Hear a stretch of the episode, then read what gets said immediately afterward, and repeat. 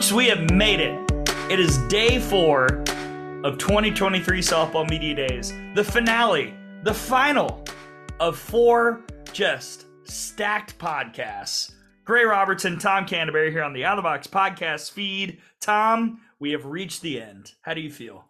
I feel pretty good. I mean, this has been uh, another great softball mini days. Got some great interviews, three more coming up here in this podcast. And uh, I think we've gotten to a point where we are at least a little bit more uh, knowledgeable about these teams, even if there are some teams that are still trying to figure themselves out at this point. I feel really good about the top five that we will do inevitably, somewhat. I Yeah. think maybe. Yeah, I do. But there's there's going to be one whenever we do these. The there's always going to be at least one team that's going to fall very short, and there's going to be one team that we're not thinking about that's going to be up in there. We'll see. Agreed. And maybe it's one of the three teams that we'll talk about here today, Very in some to some capacity. Yeah. Alabama, Auburn, Ole Miss, and then of course the fall ball special. We'll get to that a little bit later. Tom, this is probably, according to the outside world, the people that aren't at practice who didn't go to fall ball, this is probably the Alabama team with the most question marks at a very long time. And we- we've talked about that in the past, but the post Montana era is beginning. Alyson Habetz is gone after 25 years in Tuscaloosa, and now it's time to find out what's next. Yeah, and when you have a player like Montana Fouts, a once in a generation type player uh, that's been the face of not only your program, really the face of college softball for her career, when her time is done and she's moved on, there's going to be question marks. It's Yeah. hard, you know, it's hard to uh, say you're going to keep that same level, but you know that's kind of also the uh, the life of college athletics, and it's not as though Montana Fouts not being here this year comes as a surprise to Patrick Murphy. Sometimes you actually do run out of eligibility. yes. And yes, we got we got a bonus year of Montana and everybody else, but yeah, the the the plans for how you replace somebody, even the caliber of Montana Fouts, are in motion. You know, when that player is a freshman. Yeah. Yeah, so there's there is always that, and then the fact that the transfer portal has become such a major part of that as well. You know, it's a year to year thing as far as that goes. So it's I think Alabama has put themselves in a tremendous spot coming up for the post Montana era, the first year of it. Going to be a little bit under the radar to start things off. Probably And for the best. I'm down for great. that. I could not be happier. I would. I hope no one talks about Alabama until you know halfway through March. Unfortunately, that's not quite how it'll work. Probably work. not how it's going to work, but We can dream. sure.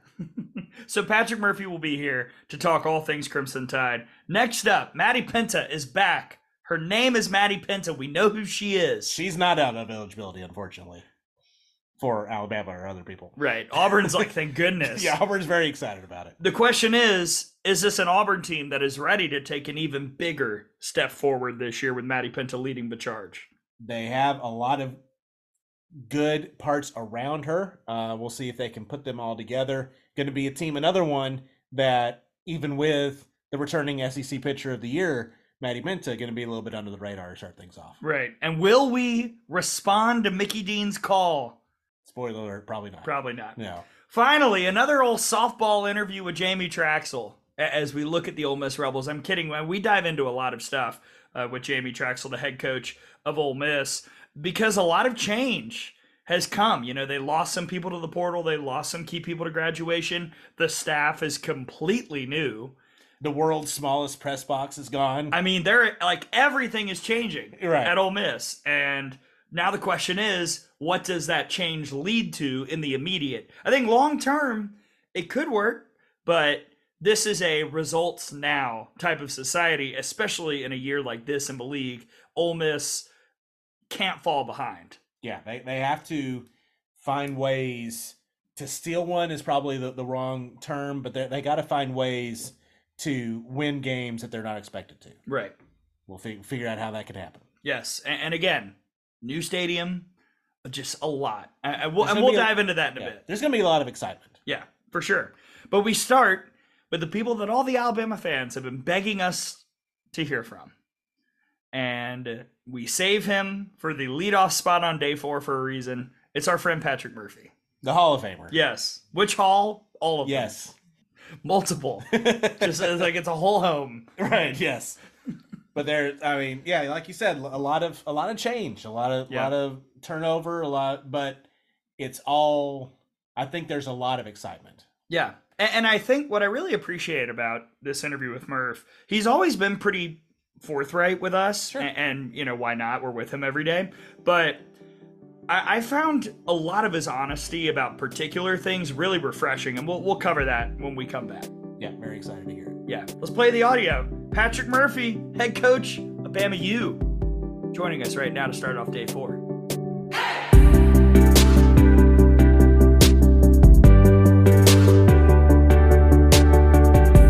We return to softball media days here on the Out of the Box podcast. Gray Robertson and Tom Canterbury, pleased to be joined by the head coach that we spend the most time with of all 14 that we will have chatted with during this series. He runs Bama U. He is the head coach of the Alabama Crimson Tide, Patrick Murphy. Coach, good to see you. How are you? Yeah, good to see you guys. And I think it's a credit to both of you that, and I'm hoping that all 14 coaches uh, partake in this. Is that correct? So good. Yes. It says a lot about you guys and what you do for the sport. So, on behalf of the other 13, I'll say thank you to both of you. Um, the, the more media coverage we get, the better for the game. And you guys obviously know that Olymp- uh, Olympic softball is back on the uh, schedule for 2028. And I think again, you know, I think we talked about this a couple of years ago about what can the sport do to keep growing. And you know, when that happens, I think it just explodes all over the country because now young ladies have a goal again. And you guys both know that Haley McCleney and Montana Fouts, that's a goal of theirs. And, you know, I'm sure both of them are going to do whatever they have to do to get on that team. And whatever happens, happens because the number one goal as a country is to win the gold medal. So it's uh, an exciting time for softball. And I think both of you also realize that, you know, ticket sales were through the roof last year for us. Again, we set every attendance record possible. And uh, I just, I don't think it's going to stop. You know, uh, Montana obviously was a huge draw. And wherever, wherever we went, it was like traveling with Michael Jordan and the Beatles. and, you know, I'll have stories till the day I die about the reception that we got at, you know, in particular at Marshall for her home visit. I'll never ever forget that. And I can re I remember getting off the bus and seeing this young security guard. His eyes were as big as volleyballs. And he looked right at me and he said, Does this happen everywhere? I said, Pretty much. And it was just unreal. So I'm glad to be on again with you guys. I'll speak for Tom and say we also appreciate Montana because those autograph lines meant we did not have to speed through post game if we were riding the bus. We had time. So that was much appreciated as well. Yeah, you you guys and Nathan are we're not having to sweat uh, missing the bus. Now I don't know. You might have to run a little this year. uh, well, we've been getting our steps in in preparation, Coach. Th- there's a lot that we've got to cover here. Uh, we'll we'll discuss all of the staff news from this offseason, but I want to make sure that we start with Alyson Habetz and her retirement. Obviously, the two of you worked together for so long that the connection has been strong for so many years. What did she mean to you, and what did she mean to Alabama? Well, if I if there was such a thing as a work wife, it was her. 25 years at Alabama. I coached her for four years at Louisiana Lafayette. We were friends in between there for about three to four years. Her family adopted me when I was in Louisiana, and whenever she came to Iowa, which was a couple times, our family adopted her.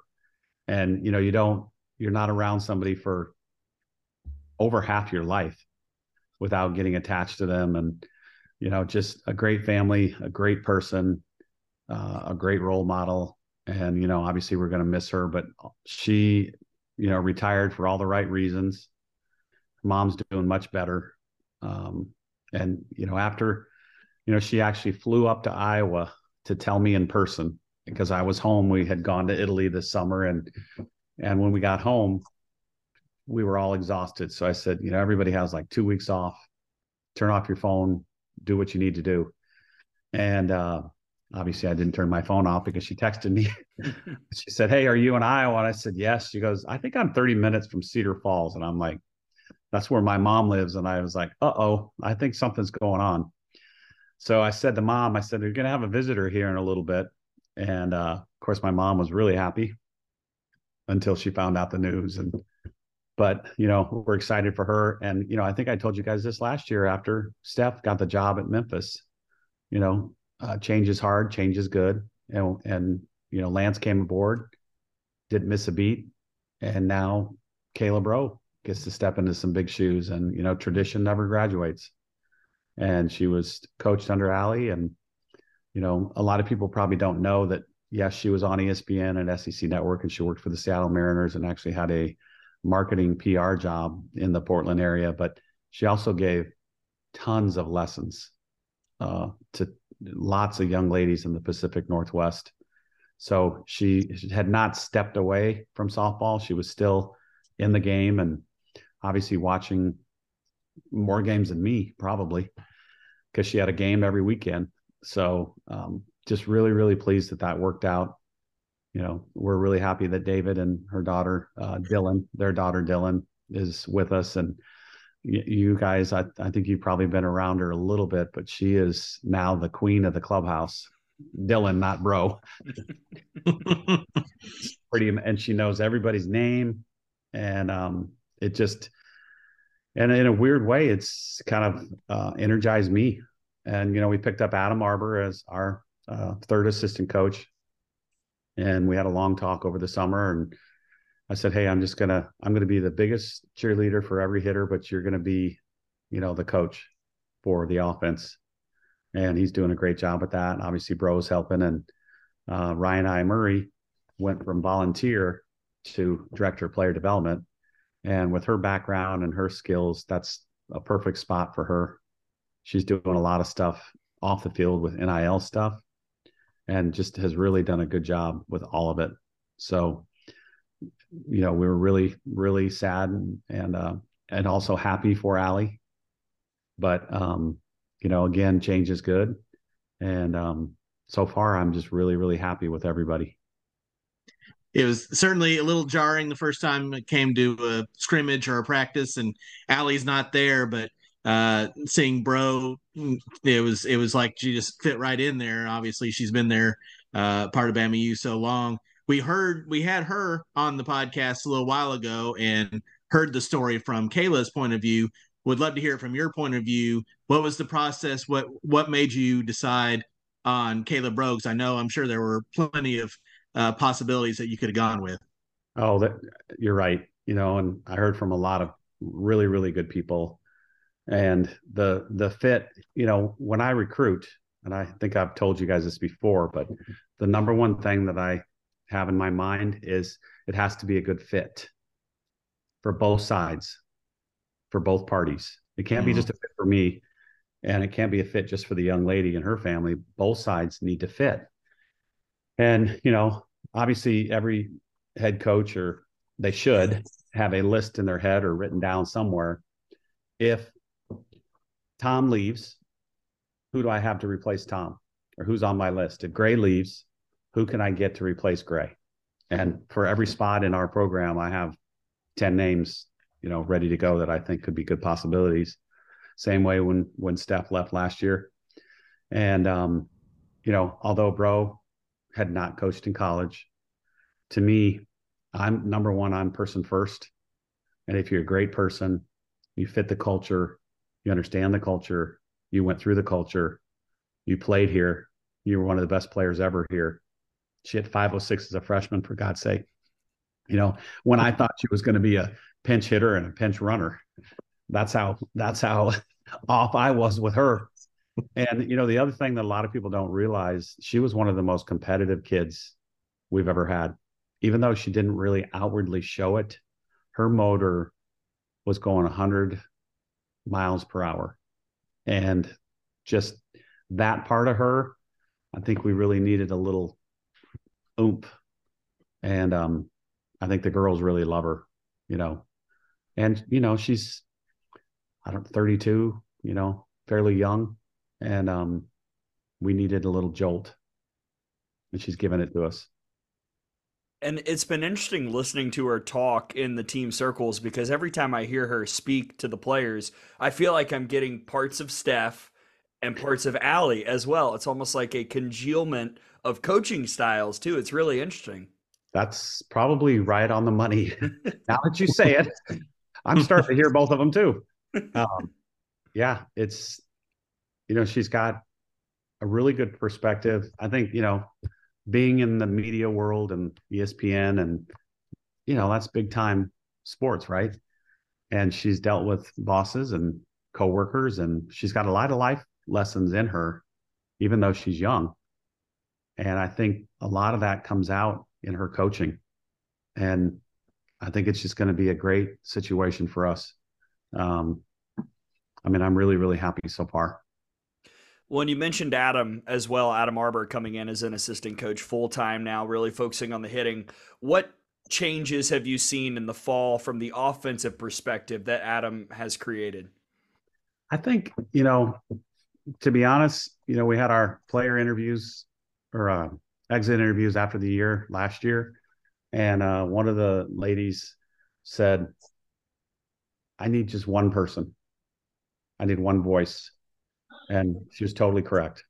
And it was all my fault. And um, you know, that that was the biggest thing.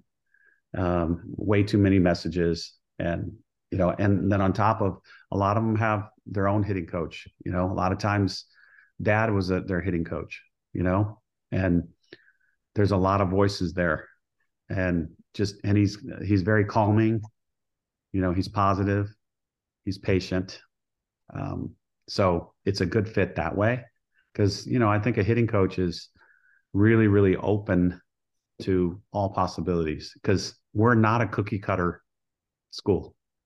You can look at the pitchers, you can look at the hitters, and you can look at the shapes of everybody on the team. You know, we've got six two and we've got five two. We're not a cookie cutter approach in anything that we do because I think you every kid brings her gifts to the table and then we as a coaching staff need to work with those gifts. And I think he does that really, really well. And talk a little bit about the roster. And we last time we talked to you, we'd already known about Kayla Beaver and Kendall Clark coming in, but at three more uh, transfers were added in: Riley Valentine, Kinley Pate, and Alea Johnson. Um, and they all of them really had during fall ball. I thought had some really good moments. Uh, how have the transfers acclimated to Alabama so far? Well, you know, I was on a another podcast the other day, and he kind of asked the same question without you know naming names. Just how is it with the transfer portal? And one of the kind of positive byproducts of that is, uh, you know, like a young lady like Kay- Kayla Beaver, she's got one year. She's in grad school and she's got one year to finish. Well, how do I introduce the culture to her in one year? How do I introduce her to Bama U?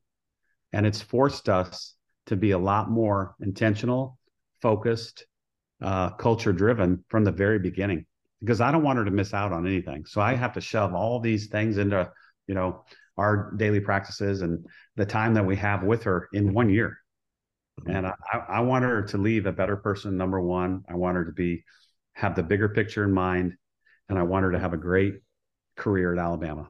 I want her to have the best experience possible playing softball of her life in one year.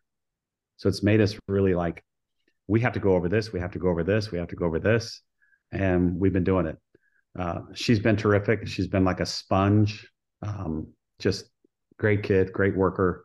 Lance has been really impressed. Uh, Riley Valentine, great athlete, just a great athlete, very, very athletic you know, brother plays on the San Diego Padres organization as a shortstop, middle infielder, very athletic. Um, you know, you, honestly, she's got one of the best arms as a catcher, but she could play third, short, or second. I really believe that. And she took ground balls one day late in the fall, and I was like, "Holy buckets!"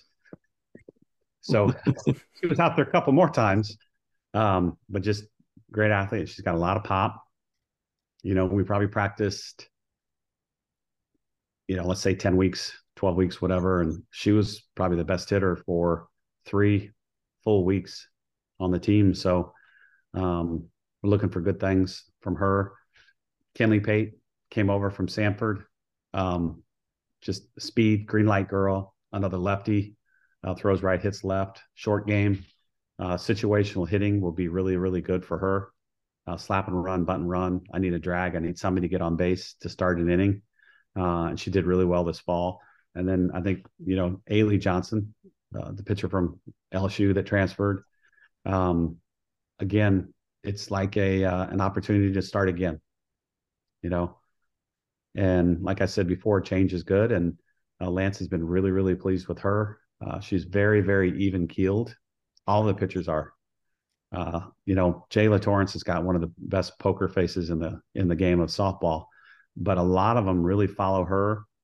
And Montana, you know, that that same even keeled, not too high, not too low, you know.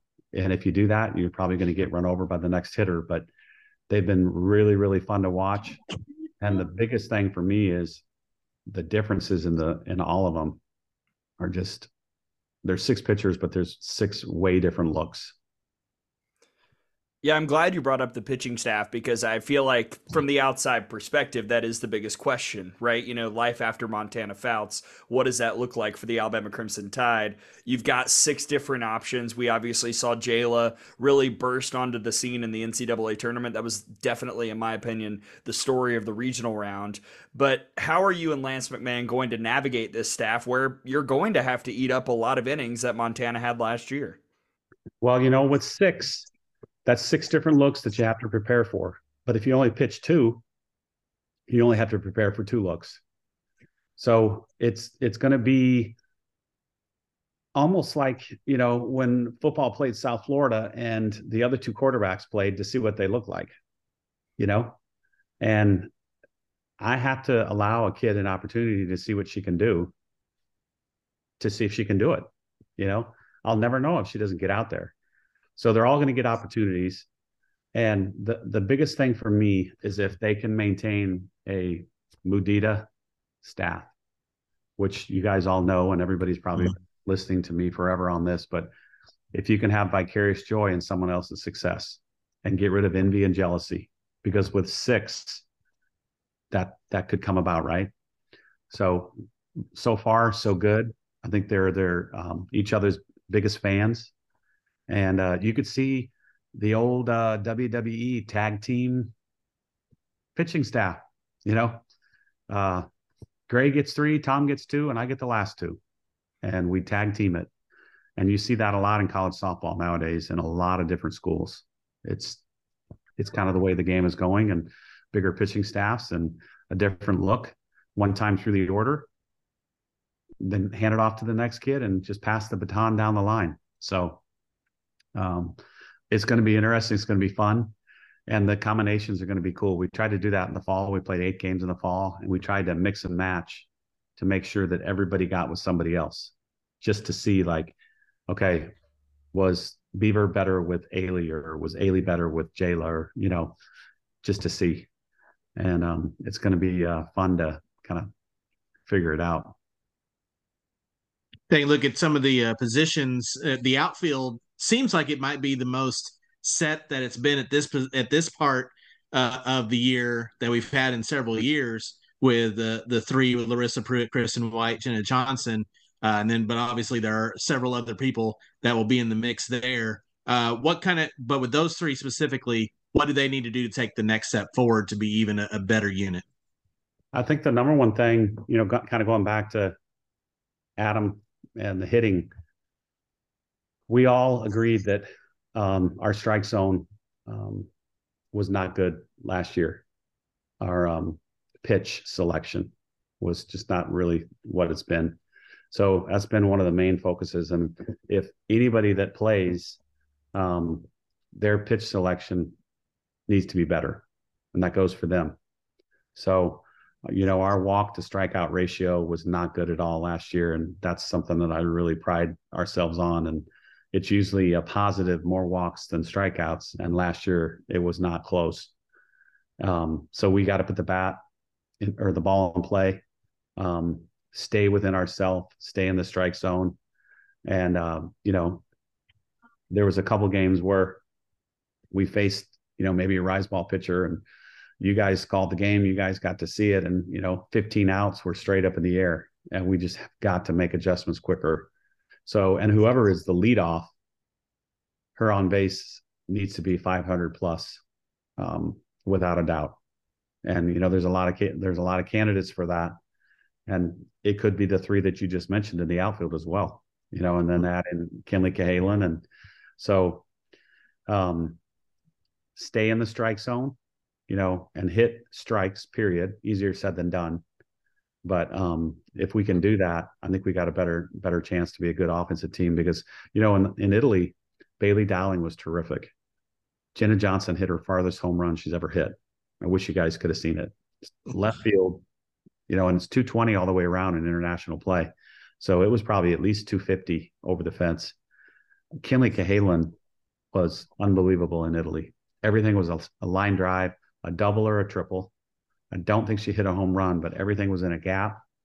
Uh, she just was really, really, really um, good over there. So, and you know, Kendall Clark, you know, um, in the fall ball game, four for four, two home runs, and you know, there's a and she's got the best bat bat speed of anybody on the team right now, and it is it's impressive to watch.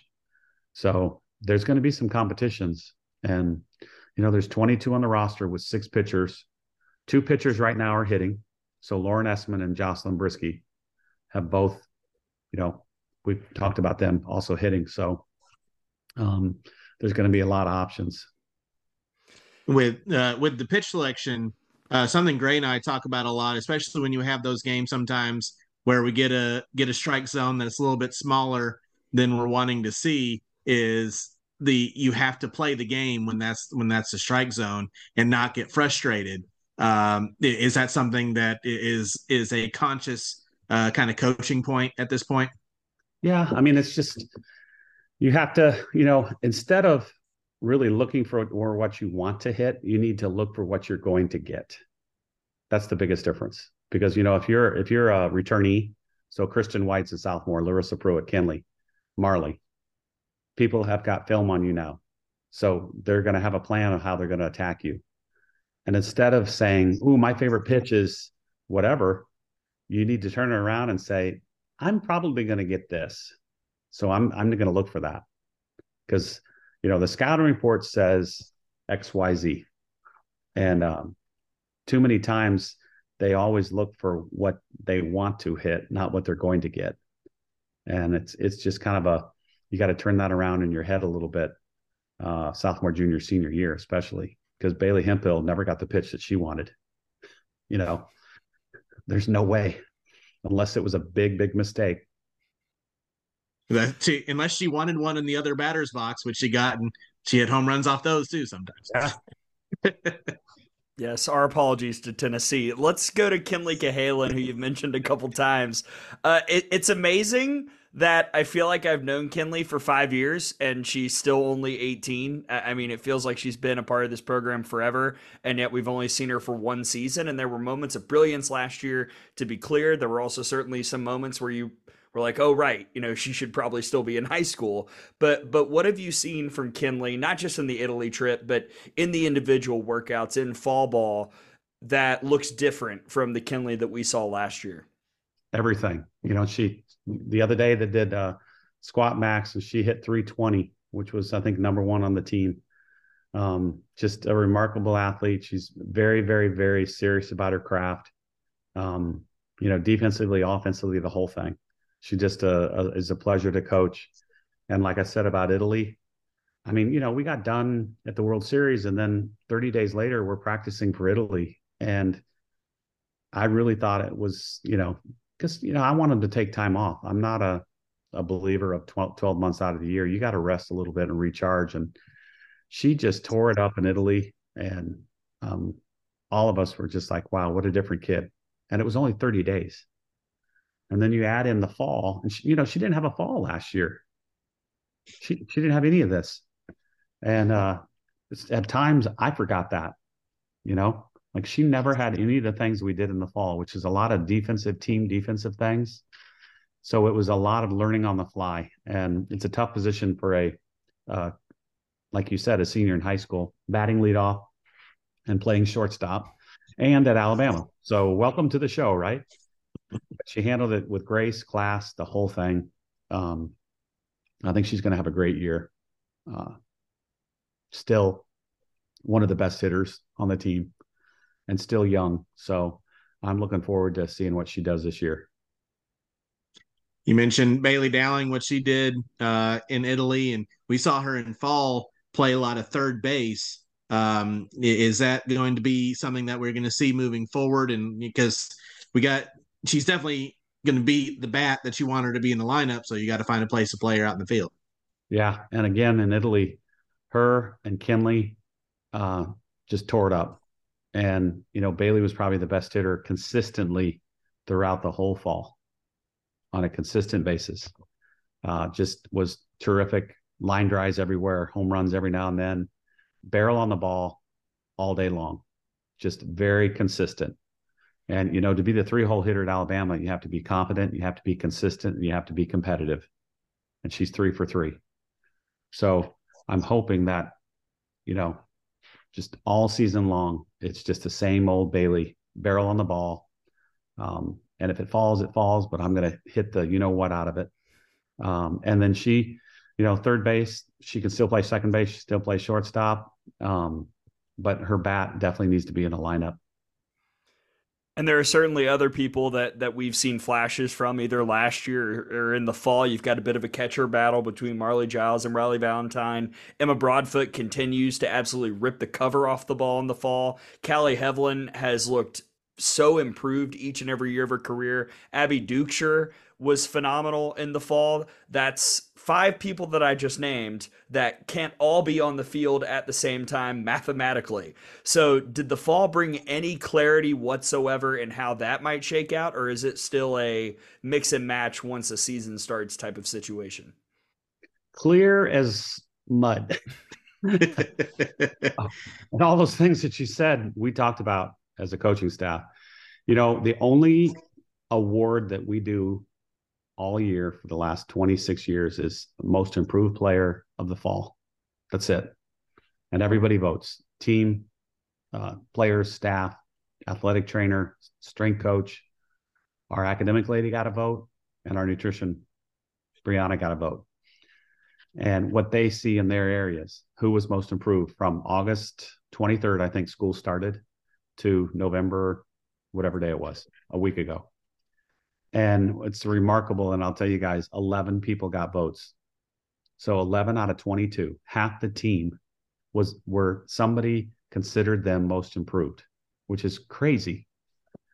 And I think above any any and all things that we've talked about, this group has embraced that uh, the best is yet to come mantra. I'm going to keep getting better and better and better. I'm not where I'm going to be today, where I'm going to be in May.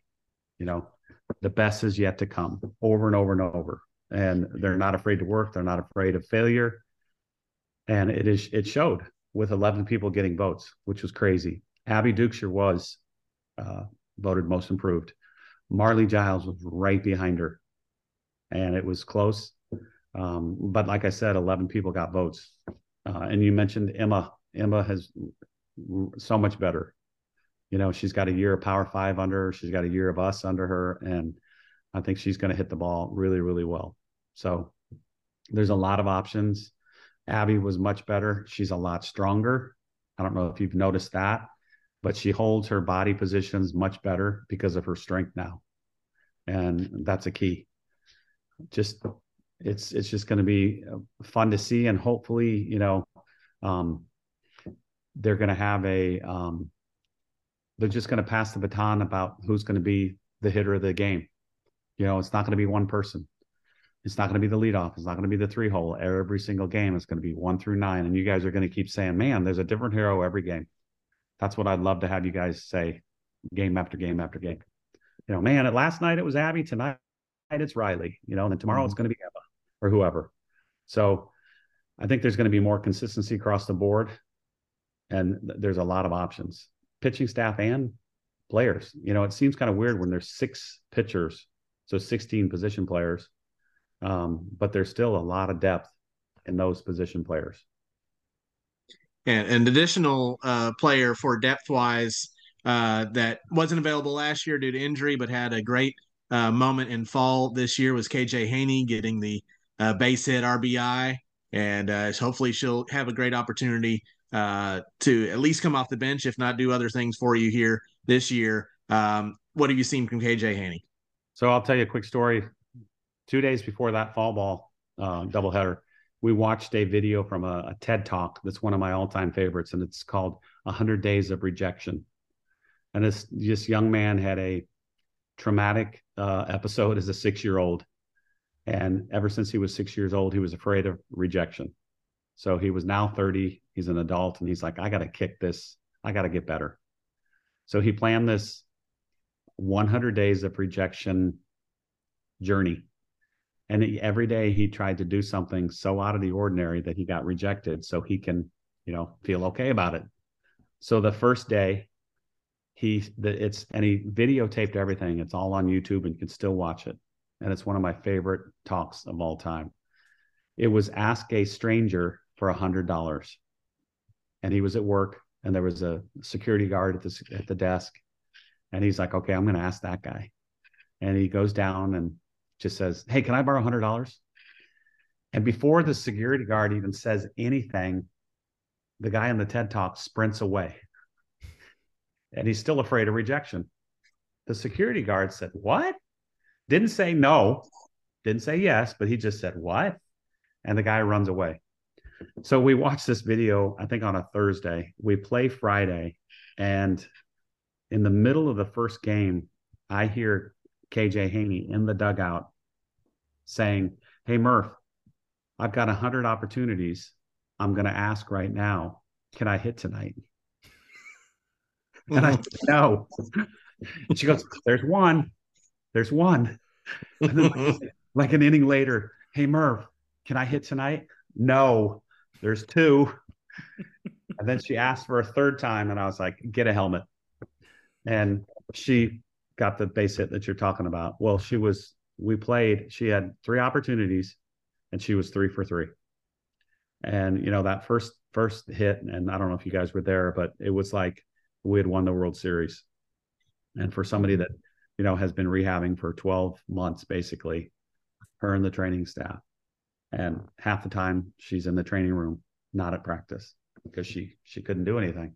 Achilles is really really bad uh, injury and then the recovery is difficult. So you're right. I hope she can help us. Um, she has been hitting very, very well. Um, she hit one on the equipment shed uh, one day off of me, and um, there's I'm pretty sure there was eight girls all time in the history of the program that have done that, and she became the ninth. So it was impressive, um, and she's been more consistent.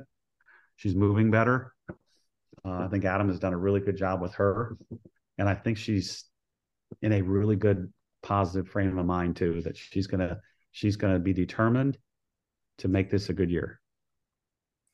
Coach, before we move to some of the big picture stuff about the sport, I want to make sure we talk about the schedule as well. By the time this is released, it will have been out to the public for quite a while. But there's a lot to be excited about. Arizona is coming back to Tuscaloosa. That's been a fun rivalry for many years. Uh, another road trip to Florida State which uh, was interesting to say the least in 2020. Uh, hopefully things go differently this time. But what what should be uh, exciting about the schedule this year?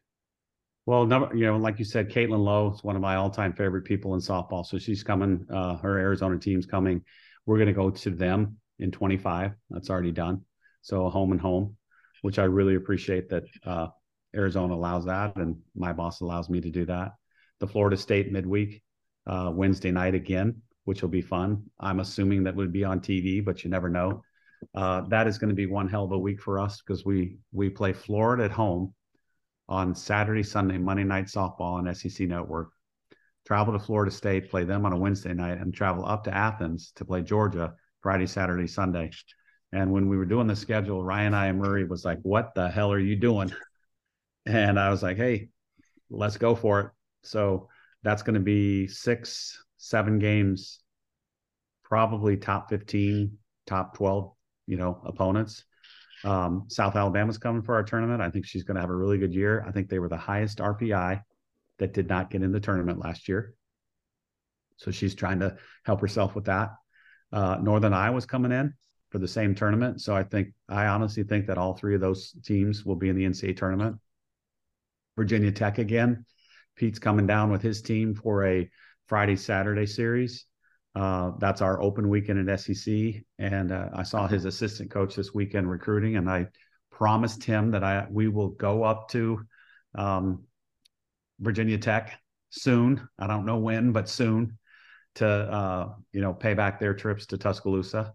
I've never been up there, and I really like to see that. So, uh, and then obviously, you know, you got eight series against really good SEC schools, and I think we have a, a tough SEC uh, road this year. We didn't get any favors for that, but it's all computerized, so it's luck of the draw. And, and uh, a full week and a half at Auburn at the end of the year too, so that's that's gonna be fun. Yeah, um, you know, Mickey we were supposed to play Friday, Saturday, Sunday, obviously, and then the SEC tournament starts Tuesday. And I had said, you know, that's a tough turnaround for your your grounds crew. Number one, the SEC that redoes the entire facility, rewraps mm-hmm. every pad. Um, ESPN comes in and takes over the whole park. So we're going to play them uh, Thursday, Friday, Saturday, and then come home to Tuscaloosa, do laundry, and then go back to um, Auburn for the SEC tournament. So if we had probably had to fly somewhere, we probably wouldn't have come home. But since, you know, two and a half, three hours, we decided to come back. Works for us. We'll just, you know, hang out. It'll be fine. I mean, it's it's probably some of the easiest SEC tournament traveling that we have had in a few years, so that's nice. Yeah. Coach, it was a rules change year. A lot has shifted. We've seen the pitching rule change. We've seen obstruction clarified. They've added stuff to replay review. The pitch clock is something really popular with the coaches based on our conversations. Was there anything in particular that you really liked that you saw adjusted this offseason? Um I don't know if it's you know, we used um electronic signaling to the pitcher and catcher. I don't know if you guys noticed that with mm-hmm. lamps and the the pitchers and the catchers and uh that's just a change but it was so much better, quicker, faster, the whole thing. The umpires loved it. Um, I'm in favor of the pitch clock. I'm also in favor of keeping one foot in the box if you don't swing the bat. We haven't gone that far, but I we practiced it this fall. Uh, international play, it is the case where if you take a ball, you don't swing the bat, you don't foul it off, whatever, your back foot has to stay in the box instead of walking 20 feet away and going back in. And it's just, to me, it's just a waste of time.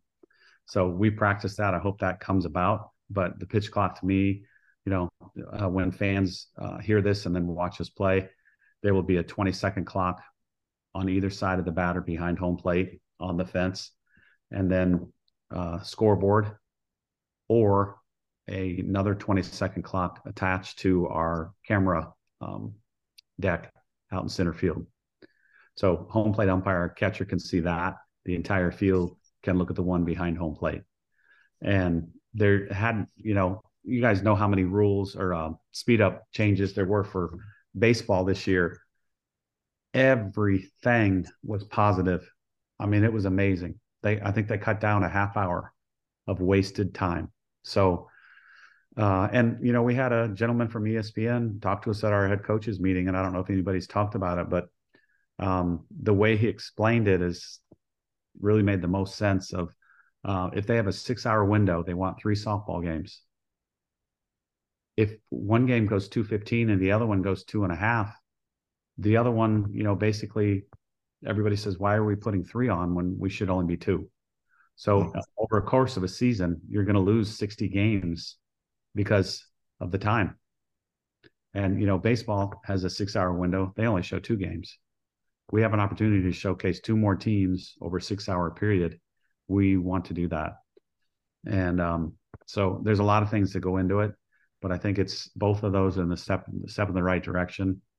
Um, I would be even more in favor of keeping one foot in the box and keeping the game going. And we've talked a, a lot uh, in the past couple years about the uh, realignment that's happening for the SEC Uh, but this year, obviously, the major realignment help happened elsewhere, including the Pac-12, pretty much going to be going away after this year, uh, after it being the premier softball conference for so long. Uh, and all that is done with football and, in a lesser extent, men's basketball in mind. But all the other sports are obviously affected by it. Uh, what do you see is going to be the effects in sports like softball moving forward with all the all the realignment that's happening? Well, I was really proud of uh, the Missouri football coach Eli Drinkwitz. You know, he was one of the very few that I watched his press conferences, and you know, basically, I would have said the same thing. He's like, "Did anybody ask the softball young ladies and their parents? Did anybody ask the tennis, the golf, the soccer, the volleyball?" The answer is no. You know, and to me, it's it's a uh, very short-sighted uh, decision and uh, I wouldn't be surprised if five years down the road, it goes back to what it used to be. Seriously, they're going to realize what a big mistake they made. Um, and also, to me, Stanford and Cal, two really, really, really high academic institutions, just threw that out the window when they joined the ACC. You know, they're not thinking about any student athlete. I don't care if it's football or basketball, they're not thinking about them either. And the, the parents as well. You know, think of the travel that they're going to have to make if they're from California and they they're playing um, for UCLA, Washington, Oregon, whatever, you know, think of the travel those schools are going to have to make. Those parents, those kids. Uh, it's it's it goes all over the board, and it's just not the schools; it's the families involved as well. Uh, it's it's unfortunate, and you know, I, I read a lot of the uh, the old time Pac-12 people, and you know, obviously they were upset. It's it's the end of a, I mean, you know, the conference of champions, right? Mm. It's just very, very unfortunate. Um, I you know, I don't, I don't know. You just have to deal with it, I guess. And I'm really glad I'm in the SEC, to be honest with you. You know, our our footprint, Texas A&M, Texas, you know, Missouri, Oklahoma, it's it's no different. You know, Oklahoma's closer than Missouri. Austin's only, you know, 30 minutes farther than College Station, so it's not that big of a deal for us. Uh, but it is it is a big deal for a lot of other schools. Yeah, the I'm glad we're in the SEC mantra has kind of been really the closing thought of all the coaches that we've talked to. And I think it's interesting to pivot that way towards another discussion that's been happening a little bit behind the scenes, and that's bringing back the neutral site SEC softball tournament. That is something that has been bantied about a little bit in recent times. We've heard pretty much opinions all over the map in our various conversations. But where do you stand? Would you be in favor of going to a neutral site tournament, or do you want to keep it the way it is? I would be in favor of it. I think we're losing out on opportunities for the young ladies that play SEC softball. I think there's people out there that really, really want to put on a good show for us and all the benefits that come with that. Uh, you know, and I've said this before to you. If I had a young man that played baseball, I want him to have the best possible experience playing in a conference championship right? And if I had a daughter, I'd want her to have the same opportunity that the young man did. And I don't think that's happening right now. I think Hoover is a great opportunity. It's like a mini Omaha. And ours isn't like that. And I think if you give somebody an opportunity to say, this is what we want, you know, we need this, this, and this. And if they say no, we go to the next, the next entity. We go to the next person. Um, and obviously, I've enjoyed playing on campus because the two times we've hosted, we we won the last two, uh, and it's a great atmosphere. But I think you have to give it some time. You have to look at the bigger picture of the for the sport, and think of what the sport could do at a neutral site, and get a community to buy in, and just let's go to town with it, and see what happens. And if it's a if it's a flop, then go back to campus but I just I feel like if we don't give it an opportunity, we'll never know what might happen. And similar to discussions that we have with the World Series in Oklahoma City is well, the reason it's in Oklahoma City is because that's where the facility is. There are no other facilities in the country uh, like what they have in OKC. Uh, so you'd obviously need to have a facility somewhere that could handle a tournament that size. And seeing what we've seen here recently with women's sports in particular, uh, the huge crowd that they had, you know, Nebraska volleyball having the football stadium sold out, Iowa women's basketball, Uh, it's sold out every year at at uh, the at Oklahoma City, like we talked about. They add upper decks and they still sell it out. Uh, with that in mind, does that maybe put some thoughts into some of these decision makers that when we're talking about women's softball facility or softball facilities in general and women's sports that we can go bigger and better because there is a fan base out there for it? Oh, definitely. And I wish there was somebody that maybe listens to this that has a few extra million hanging around and builds a softball only facility, you know. Um, and I think people would go to it most definitely. They'd be able to host events every weekend. Um, and especially if it's big enough for a college environment, you know, think of the tournaments that they could they could bring in there. And it's not only the SEC; it would be other, you know, Sun Belt. You know, there's a lot of uh, softball playing schools in the South and then the Southeast that would probably take advantage of it. So, you know, there's there's so more there's so many more possibilities for the game. But I keep saying we need to look at the bigger picture and not what's most important for me, not what's most important for Alabama, but what's most important for the game of softball. Not an own own individual need or want that's short-sighted. Look for the bigger picture and what does the sport deserve? And that's how I would approach it. Just saying, if I do ever hit the mega millions, I'm in on helping to build the facility, but I have yet to win the lottery. But hopefully one day. Robertson Field. we'll finally have a Tom Canterbury press pavilion. I'll name it after you, partner. It'll be great.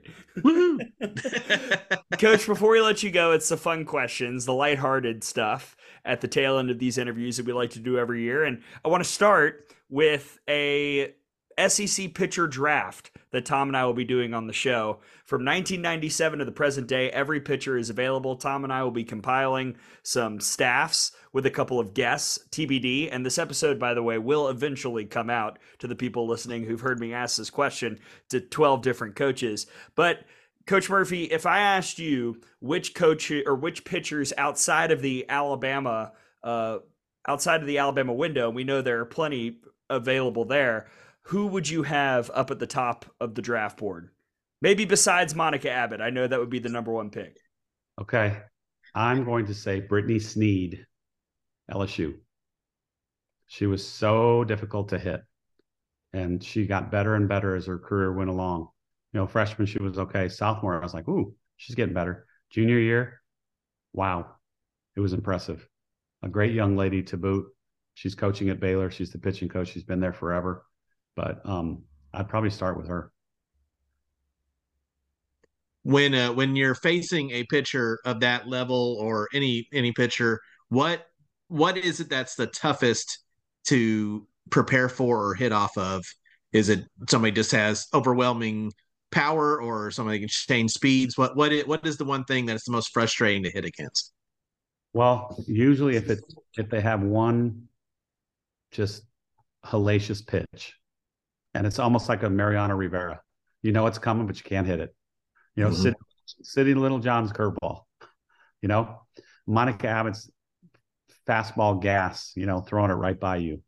Um, but there has to be a pitch that just like, oh my God, I hope she doesn't throw that. Like Delanie Gourley from Florida, lefty, change up was incredible.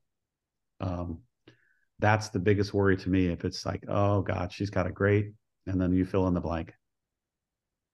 I know that was one thing too with like with Montana, knowing people knew that you were going to get her at least twice a weekend, and so many times she was better the second time than she was the first time. Yeah, and she'd usually win Sunday, especially if she lost on Friday, she was going to win on Sunday. So for her, it was her mentality, her grit, her resiliency, and um, I mean seriously, she probably she had the best resiliency of anybody we've had as a pitcher. Well, coach, you know, I'm going to ask a food question. Uh, we were we were talking uh, a few months ago when the Masters was was on about the Masters dinner and how the champion gets to pick the the menu for the dinner the next year. Uh, if you, Patrick Murphy, were the Masters champion and you got to pick a menu uh, for the Masters dinner, what would it be? Pepperoni mushroom pizza, thin crust, uh, onion rings, and blackberry cobbler. Wow. Who's making the pizza? Is it is it do you have a special place in mind? Uh, there's a little place in Fayetteville, uh, in the Hampton Inn parking lot, and whenever we stay at that Hampton Inn, I go to this little pizza place like three times, and it's a mom and pop. Um, you guys have probably gone with me. There's a buffet for lunch, and um, never been disappointed. It's like Razorback pizza, maybe. It's as simple as that, you know. Just this little hole in the wall. Nice people, you know. So it'd probably be that place. Yeah, as well, uh, as we mentioned in our conversation with Courtney Deifel, we are going to Fayetteville this year, so it sounds like that's another place we're going to eat at this season. Well, make sure that they hear this, so maybe it's on the house. at Razorback Pizza, please. Yes, I you. hope that's it. I, my apologies to the, the Fayetteville pizza place if it's not correct, but I'm sure people up there know what I'm talking about. It's in a little shopping area. It's on the front side of the Hampton Inn, and it, it's it's legit. I, I do have a, a, a memory of going to that pizza place. I, I don't remember the name of it either, but I, I know what you're talking about. Okay, Nathan was probably with us. Well, we will make sure that the list is updated and properly vetted for that trip because it's getting quite long for Fayetteville. I'm not gonna lie, we we could be there for a week and not hit all the restaurants we need to. Uh, Patrick Murphy, thank you so much for joining us here for Softball Media Days. You are the best, and we cannot wait to go down this road with uh, another season with Bama U and with you this year. Hey, Team 28 is ready to go. I'm very, very excited. It's going to be an exciting year. Uh, I think it's just going to be, you know, flip a coin across the board. And we've always said this, but parity is alive and well in the sport of softball, especially in the SEC. And it's just going to be exciting for the fans. Um, I don't know if the coaches are going to be that excited, but fans, media, it's going to be a great year. Awesome. Well, we can't wait. Thank you so much for joining us, Coach. All right. Thanks a lot, you guys. So there is Patrick Murphy. A lot to parse through from that. First off, and we'll we'll talk about it a little bit more during the fall ball special, I bet. But the admittance maybe isn't the right word, but but I, I think the honesty, talking about the hitting coach situation, about how there were so many voices that it was probably pretty confusing and was pretty confusing confusing for the players. Now there's one voice with maybe you know a couple people working on individual skills, but hitting technique, one person is leading the charge, and that's Adam Arbour. Yeah, I mean, I think you know we've talked about it. We've heard people complain so Oh. much about there not being someone listed as a hitting coach for Alabama, and I think a lot of what happened here in the offseason is just clarifications. I think it's just it is giving titles, it is streamlining, it is this is you're doing this, you're doing this, and you're doing this. Yeah. Whereas I think in the past it may have been more of, well, everybody does that. It's where is and yeah, I mean, I think anyone could have gone up to Alyson Habetz and gotten uh really good coaching. Or anyone could have gone up straight to Patrick Murphy or anybody else that was on the staff. Shoot, a few years ago, if you needed something to do with hitting, you could have gone to Stephanie VanBrakle Prothro, Right. and she would have given given you some good advice. Yeah. But that now we're iter- we know exactly where to go all the time for that type of thing. So I think that I think it was more than anything, it wasn't that things were lacking. I think it was just maybe just a clarification and uh, trying to clear up any confusion. Yeah, and again, I think it's important. Like, this doesn't mean that Kayla Braud is never helping any of the outfielders with hitting. You don't bring in somebody who is an over 500 hitter and say, "Don't tell anybody about hitting." No, I don't think that's going to be the case. the clarification is the overall mission. But if you need a, you know, some technique, Yeah. then they're If- like, it, if you're a slapper, I would recommend discussing it with Kayla Braud. yeah, Ryan, great as well. Like Yeah, you've got. You've got people who have expertise in these areas, Right. and that that I think will help the well-roundedness. But like you said, the clarification is what will help the overall juice, I guess, of the offense. Yeah, for sure. maybe go for forty. Who's to say? Here's the problem: the SEC schedule is brutal. My gosh. Shall I read it? Oh, I guess. Florida at Georgia, at Kentucky, Ole Miss, Texas A&M, at Arkansas, Tennessee, at Auburn. hmm So, first off, just uh, it sucks that you start Florida at Georgia. It just does. And, and the question marks that we have about Florida, we have to look at the history. Typically, Florida has had success in Tuscaloosa. Alabama has returned the favor in Gainesville and at neutral sites, but for whatever reason, the Gators have been better in Tuscaloosa than Alabama has. And then to go to the Georgia team that odds are we'll be in our top fives at the end of this episode. That's just a really tough start. Plus, oh, by the way, you go to Kentucky where every weird thing possible happens every night. I, I still think so. When we go to Kentucky, one of the games it's going to be 85 degrees. The other one is going to be like 40. It's going like they're going to have weird weather. Uh, the wind's going to be just blowing out. It's gonna it's going to be crazy. Uh, Somehow both blowing in and, at, out. at the same time. Uh, it's actually I really like the stadium. It's one of our fa- my favorite setups. Oh, Other- but my Love God. it. Yes, as long as we're allowed back in because we went last time we had to go.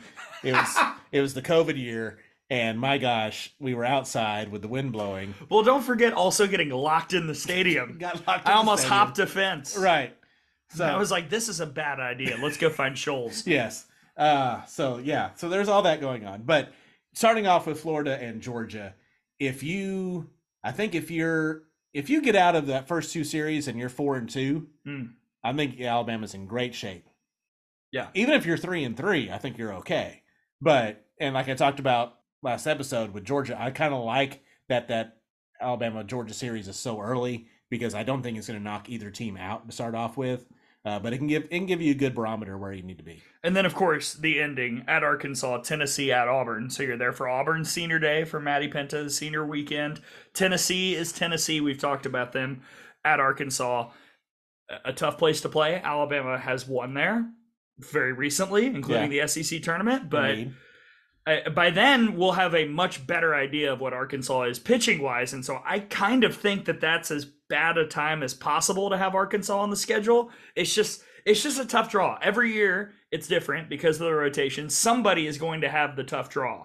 And this year it's Alabama. but that doesn't necessarily that doesn't mean you can't have success. That's right. I mean, Alabama had the same draw and came in second in 2021. you I know one thing, Alabama will be battle tested. Uh, Yes. you look at the non-conference schedule for Alabama, not as many marquee matchups as we had last year or in a couple years prior. And I have a thought about that, by the way, but keep going. There, but there are some some good games. There, you know, Alabama's not going to just breeze through the non-conference schedule, but any you know maybe lack of strength of schedule or lack of RPI that you're going to get in the non-conference will certainly be made up for with what you'd play in conference. Absolutely. Indeed. A thousand percent. Check yes. Amen. Right. I will also add, I saw a lot of conspiracy theorists about the non-conference strength of schedule. I know. People are like, this is an indication. I promise you it's not. I can't explain why the schedule is the way it is and why Alabama's not flying here and flying there and going to every preseason tournament in the world. Different circumstances each year. This year, Alabama had to, you know, kind of hang around home a little bit more. I've heard people also say things to the effect of, "Why aren't you bringing more marquee people in for your non-conference tournaments?" People have to say yes Yeah. To coming to those tournaments. We can't just call people and say, "Hey, by the way, you're coming to the Bama Bash." We've had that conversation with Patrick Murphy as well. Right. So, I mean, there there has you know the scheduling aspect in non-conference is a real interesting one uh, that uh, is probably deserves a podcast all to itself. Yeah, I mean, this isn't football. You can't Right. just do whatever you want. Like Yeah. there are things that sometimes pop up to make that more difficult. Right. And we're not going to shout out names, even though we know certain teams who have Flat out refused to Yeah. leave their state. who've ducked, Yes. who've, who've agreed to a tournament and then said, actually, nah. yeah. But that's another time. that's a whole other thing. That'll go in the book. We'll call it out of the book. Subtitle Bama you all over them. Forward by Rib Spencer, Epilogue by SID extraordinaire Nathan Sheehan. of course. Somewhere he's laughing. Tom, have you ever had elk steak? I have not. Okay. Well, we're going to find out a lot about that when we come back. on the other side, we'll start talking about the Auburn Tigers. That's where we close the season in the regular portion and then also start the postseason, Tom.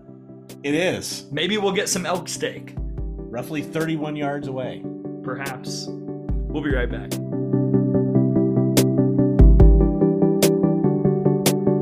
Welcome back to for the Out of the Box podcast. Gray Robertson, Tom Canterbury. We're going down to the plains to chat with our friend Mickey Dean, who always is dropping knowledge on us. Although I, I should mention the caveat. First off, I love the playful rivalry of it all whenever we talk to Coach Dean. This interview was recorded before the Iron Bowl.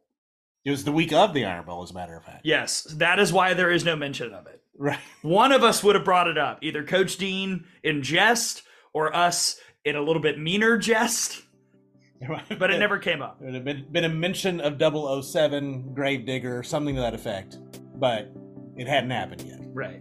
So instead, we'll just start the audio with Dean, Mickey Dean, the Auburn head softball coach, right here on day four of Softball Media Days. Welcome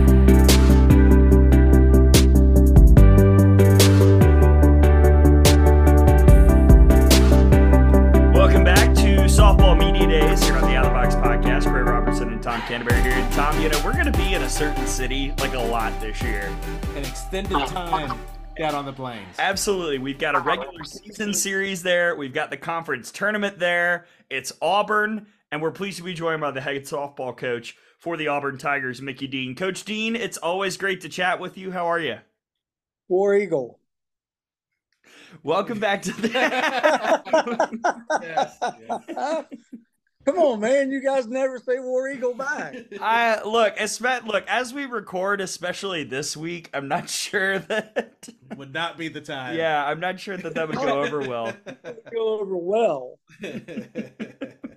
I, I will say, with a with without a doubt in my mind, it, it's great to have you back on the show because we always love chatting with you. And and coach, I know last year you had a really interesting season. Obviously, you had a lot of a lot of success. Uh, Maddie Penta was phenomenal last year. You had a tough draw in regionals, but when you look back at last year, what were your main thoughts about the 2023 season for the Tigers? Uh, I thought we we did a lot of good things, um, and I thought our program um, took a step forward for the regular season, especially. You know, um, and we were able to take care of business when we needed to, especially in conference. And um, so, so you know, we we were pleased with that, and we felt really good going into the conference tournament, uh, and we felt really good going into postseason. Um, you know, um, as far as uh, the regionals, you know, unless you're sitting in that room, you really don't know what's discussed, and so you can you can let all kinds of crazy stuff float around in your head, uh, but none of it really matters. And so, uh, but I was I was proud of our team, uh, and, and I I thought we uh, I thought we really uh, had an exceptional regular season. And part of that was because, as Greg mentioned, Maddie Penta had such a tremendous year. She emerged as not just one of the best pitchers in the conference, one of the best pitchers in the country. Uh, what did she do last year that made her so great, and what are you looking for her to do here in this offseason, moving toward uh, her final season in 2024? You know, last year, um, once we got in the conference, her her focus was at such a high level, and so you know, even when I would work with her in bullpens, uh, she had a very high level of focus, and and uh, it just carried right over into the games, and you know, she became more vocal. Um, in games and with her teammates. She was a great leader when she wasn't in the circle, uh, as far as in the dugout, and really kept our team in the game. And uh, she just, you know, she did a great job. And and you know, I hope, I hope with her maturity, uh, game wise, you know, the gamesmanship.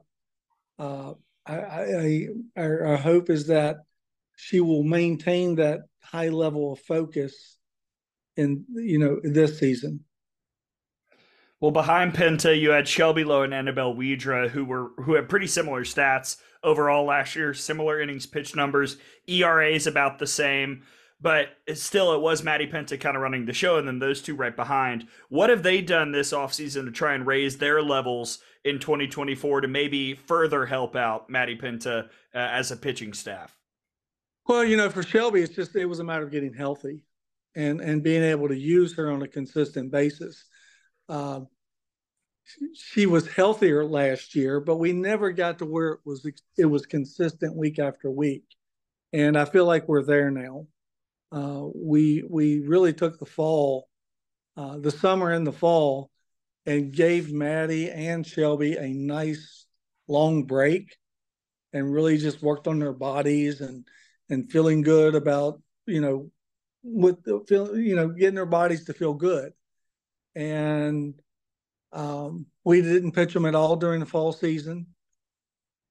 And so the last three weeks, uh, I've had an opportunity to work with them, and, and they both are really, their pitches are explosive, they're moving great.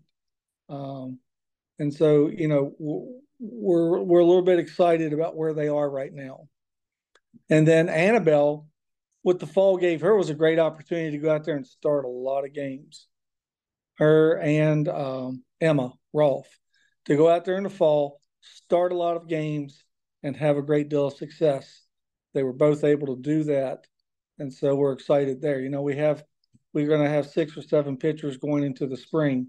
We haven't had that. Um, we haven't had that depth. We may have had the numbers, but we haven't had that depth. And so it's really going to be allow us to to not have to use Maddie for all those midweek games. Um, so that that that you know that's why I say, you know, we got the postseason and Maddie was tired. She pitched she pitched her butt off. She really did a nice job, but she was tired. And uh, um, I, you know, we're just excited that that we've got the depth there now in pitching, and then still we'll have Maddie and Shelby and Annabelle and, and Emma to be able to throw in the weekend games. And, and so we're excited about that. Considering if everyone is healthy as as they uh, as they can be, uh, would it be a situation where you might pitch more than just Maddie Penta twice each weekend in the conference play, or would that still be the case? I think it depends on the matchup. You know, mm-hmm. uh, it really does. Um, the games kind of dictate themselves when it comes to that. Um, you know, if you've got a pitcher and you start a pitcher and they're rolling through it, you, you don't you don't necessarily make that change. But if they're laboring, you can still be winning the game, but your pitcher may be laboring a little bit.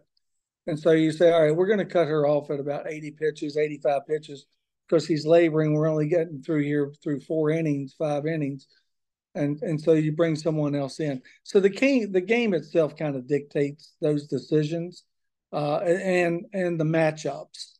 You know, sometimes uh, a pitcher can go. Let's be honest, a pitcher can go and and for three games they can match up extremely well with the team and shut them down. But for other other teams, it might be two times through the lineup, and you better get them out of there because of the matchup. Coach, you've been pretty blunt with us about your offensive plans the last few years. You know, two years ago you said more power, more power. That's what we're going to do. Last year you talked about a more well rounded type of offense. This year, I'm curious what the focus was from a broad standpoint offensively, especially considering when you look at the numbers, you really only have about 50% of your hits coming back. What was the message to the team in the offseason uh, going into 2024 offensively? Quality at bats you know, having quality at bats. If you can have quality at bats, you can chase the opposing team's pitcher from, you know, from the game. Uh, and, and what do hitters like to see a lot of? They like to see a lot of pitches. And so quality at bats about extending those number of pitches.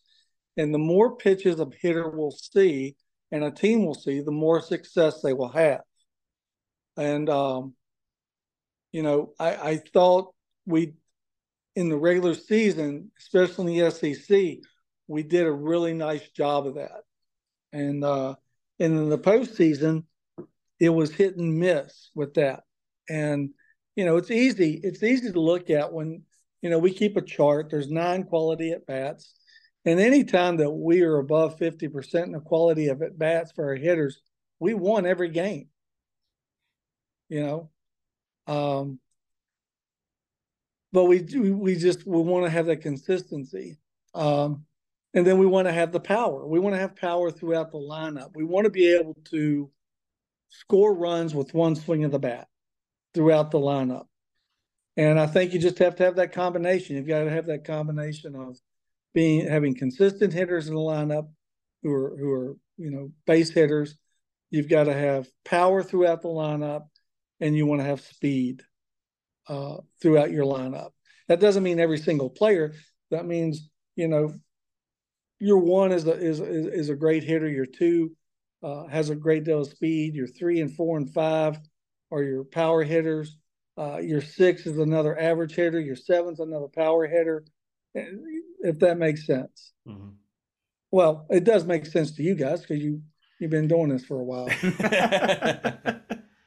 well, you have somebody like uh, Nelia Peralta who was getting on base uh, consistently against pretty much anybody in the league, and she's coming back this year as an upperclassman.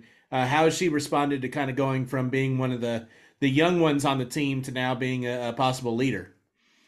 Well, it's interesting you say that because you know uh, we we just voted on our team leaders and captains, and and uh, and Nell was was voted as one of our team leaders, and so you know, if, I think your team can be a lot better when your best players are voted as your captains and team leaders, and so that that that speaks volumes there.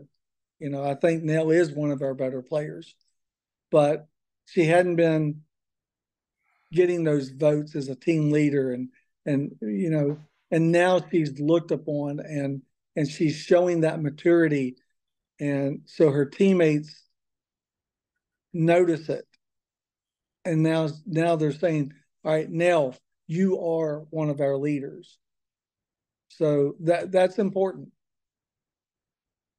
and is can that be a learned skill a coach skill or is that just something you kind of have to uh, come by naturally? I think it can be both. Um, you know, I, I think I think every player has that potential to be a leader, but when they get here, they're trying to figure out what kind of leader they are. Does that make sense? Mm-hmm. And and as a younger player, you know, sometimes you don't have that confidence to allow your leadership abilities to come out and so you're a little more reserved. Not every player's like that. I mean, there you know, there's been some freshmen that have stepped on campus and bam, it's like boom, they light it up um, on the field, but they also light it up when it comes to leadership because they're vocal and, and they put themselves out there. Uh, and so, you know, we do leadership classes throughout the entire fall semester and uh, right up until we start play in, in the spring and and and hopefully those leadership skills and those meetings allow those younger players to develop that confidence earlier. Auburn head coach Mickey Dean joining us here for Softball Media Days. Coach, portal wise, you brought in a pair of catchers. You've got Anna Woolers and Amelia Lech coming in. Where do those two fit in the lineup, uh, and, and how have they performed since stepping on campus?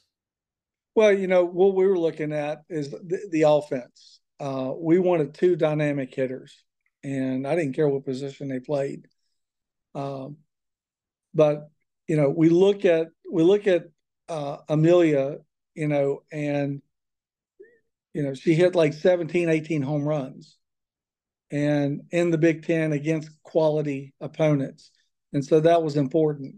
And then with Anna, you know, she hit 12, 13, 4. I can't remember how many home runs, but she also had a high on base percentage, a high batting average, low number of strikeouts. And so that combination um, it's really funny because they were the first two players we went after, and we got them both in the same week. And so, bam, we were done in the portal. Makes for a nice summer. yeah, just knock it out, right? Yeah, makes it easy. yeah, yeah. I mean, it's unexpected. You know, it really is. But uh, I think what they were able to do is, you know, we we showed them the vision, what our vision was, especially what we we we had returning in the circle, uh, some key players that we had returning, and to add them to it, I think they were able to put two and two together and say, yeah, we think this is a pretty nice fit. Well, speaking of having a nice summer, Coach, uh, Gray and I both had the opportunity to do some work with the Florida Gulf Coast League, and Abby Smith from your squad yes. Had a great summer down in Florida as part of uh, part of that league. Uh, how much did that uh, experience help her moving forward? And uh, I think she'll uh, should definitely fit in nicely to your lineup. Yeah, you know, absolutely.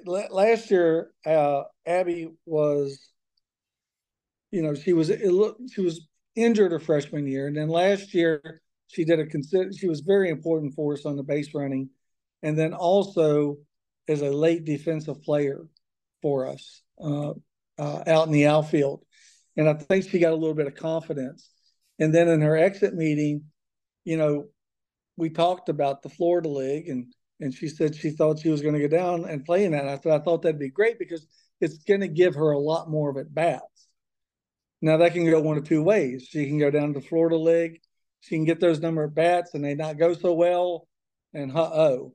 Or she can go down there. She has a great summer and it builds her confidence and she brings it back with her. And it's exactly what happened. She went down there to the Florida League. She had a great summer, great deal of confidence offensively. Comes back here and has an, a fantastic fall. Uh, our last two fall games, she basically just completely took over both games offensively for us.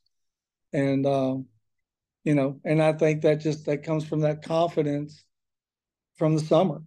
And uh, so, you know, people always ask me, "What do you think about your players playing during the summer after their season?" And I and, and there are certain players that I feel that that should go do that because it's gonna. It's not really about their skill; it's about their confidence. And um, and it, it really helped her. Well, coach, I have to say, I was up in Nashville most of the time, but every day I was getting a text, hey, so these are the highlights from the squeeze game, and uh, Abby Smith did this, this, and this. And it got to the point where I was like, y'all, I can't clip every single Abby Smith highlight. There are other people in this league that we have to post about. I mean, she was she was really so impressive. And when I did get to see her in yeah. person, the, the talent was just off the charts and the speed as well. Yeah. Really fantastic. Yeah. Have you ever seen such a little person have such a cannon for an arm? Mm-hmm. Absolutely. I yeah. mean, it, it, I, she's one of the few players that I've that I've had that when she throws the ball in from the outfield, and you know we we try to get them to throw the long hop, it's like the ball speeds up when it when it hits the ground, and you know some players just have that that it's I don't know it's a natural thing, and uh, but she has a she has a you know we talk about her speed, we talk about you know her her offensive abilities, but her arm. I mean, she has she has a cannon for an arm.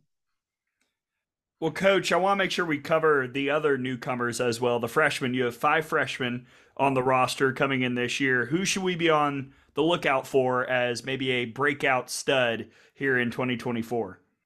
Well, you know, I think they all have an opportunity here. You know, um, uh, you, have got uh, Milena Tambora. I think she's going to do. She's going to have an opportunity, especially in midweeks, to show you what she can do. I mean, she's hitting. She's hitting seventy plus, um, and and has now developed a changeup. And, and for a freshman, that's a nice combination to have. And so we're we're excited about that. Uh, Talia Martin had a really good fall um, offensively. I mean, she really stroked the ball very well. And so we're excited about that. We really are. Because uh, you don't see many freshmen that come in and just, you know, it's one thing to, to, to light it up in fall ball because it, you know, competition, but she does it in our inner squad against our own pitchers. So that's the nice thing to see right there. Uh, two of our players, freshmen, uh, uh, were rehabbing some injuries, and so didn't really get a whole lot of playing time in the fall. And so we're looking forward to them, um, uh, you know, recouping those injuries and and and and getting getting themselves uh, ready to play. Uh, but I have to go back in time because I forgot to talk about one of the freshmen, which was uh, Kay, uh, Kaylee Clemens, and you know she's a lefty pitcher, but she's also a lefty power hitter, and so she had an, a tremendous fall as well. Uh, so I don't know how you edit this on your on your on your podcast or your radio show, but uh, um, she did. She had a, a really really nice fall, and uh, uh, this is a kid. I really think by the time she's a junior or senior, she's the kind of kid that that you could see hitting, you know, 15, 18 home runs a season. And she, she's another one that we got to see yeah. in, in the Florida Gulf Coast League. And yes, you know, yes, playing playing there as a person going from high school to college. Um, you know, there were a few times where you, know, you could tell that she was c- coming off of playing high school, but there were definitely some big time flashes that you could see she's going to be a big time player. Yeah, and if she, you know, on on Saturdays, I think she could go play linebacker. I mean, she's she's she's that kid is built. She's a strong one. Yeah. Well, you mentioned it earlier, Coach, that uh, Auburn is going to be hosting the SEC tournament this year. Uh, Alabama, we're going to be there for the last weekend of the regular season, and then for the SEC tournament. By the way, Coach, we're basically just going to stay. Yeah, we're just going to. I mean, we're just going to be around, so it, it's very easy for us. uh, there but, you go. There yeah, you go. But uh, how excited are you to be uh, hosting the tournament? I know that's usually a, a really big uh, boon for whoever is hosting. Yeah, it is, and you know, it, I'm I'm hoping that that excitement really helps us because you have an opportunity here to play Alabama at home your last series, host the SEC tournament, host a regional, host a super regional. You got an opportunity here to sleep in your own bed until you head to Oklahoma City. And not many schools are going to, you know, programs are going to have that opportunity. This that to do that, we have that opportunity. But again, it's it's baby steps and it's one step at a time. It's not. Uh, we don't want to get to running up the steps and and trip and fall. So we want to make sure that we, we're we're taking the steps necessary to put ourselves in a in a great position. And uh, but yes, have we talked about it? Absolutely, because I think our our players need to to see it and understand it so that they go out and they really try to take advantage of that opportunity. How has the planning portion of that come along? I mean, we know how this works. We know that that the the committees and the site visits that they start well in advance of all this, but but how is that coming along over at uh over at the stadium in Auburn? my focus has been on the team, to mm. be quite honest. Um, but um, the, the, the stadium will be ready. It'll be ready, uh, and um, now it's a matter of us getting our team ready. But uh, the school will do its part, and uh, it's going to be a great atmosphere, a great atmosphere, uh, and and and we're we're excited. Absolutely. Mickey Dean joining us here for Softball Media Days. Coach, now we get to the stuff that's big picture. And we always love chatting with you about this because we, we've heard so many wise things from you over the years and we love to pick your brain about some of these. I'm being I'm being serious. We really do enjoy getting your opinion on all of this stuff. And I want to start with rule changes because it was a big year for rule changes. I mean, pitching rules are different which I know you, I'm sure you have thoughts on. Obstruction has been clarified. They've added stuff to the replay review list. We have a visible pitch clock now. Was there anything that you were particularly thrilled by seeing on that list when it came out? Um, you know, I think the obstruction rule is a, is a work in progress. Um, and uh, they've they've cleared they've cleared it up somewhat. So it gives us, you know, it's amazing that we teach our players something and then we get 10 games into the season. It's like, no, no, no, it's got to be this way. And then 10 more games, no, no, it's got to be this way. So that that clarification, I think, is really going to help. Um, I'm interested to see how the, the, the clock works. But, you know, uh, I'm old fashioned. And, you know, basketball has a clock, football has a clock, baseball and softball doesn't have a clock. I think that's intentional. Uh, I'm not sure that our, our game is built for a clock. You know, it is built for that pitcher and that batter to stare down each other sometimes and outthink and outmaneuver and outwit. And I don't know. you know, we're going to put a clock on it and we're going to see how it works. I understand why we're putting a clock on it, but I don't want to change our game so much that our game becomes unrecognizable or we're forcing young players into making mistake because now we're adding a, a shot clock to a game that doesn't have a clock. So there it is. The pitching, that's always going to be, you, you know, eh, whoever's in charge is going to determine that. And, and, uh, I, you know, uh, the game, when it comes to pitching, it's a give and take. Um, I just, I, you know, I don't want to see us go like the, the men's international. I don't want it to look like that. Um, but, uh, but I, you know, I, am okay with where it is right now, as long as we enforce the the, the replant and not allowing the replant. Uh, I don't want us to get lazy as uh, uh, uh you know officiating the game.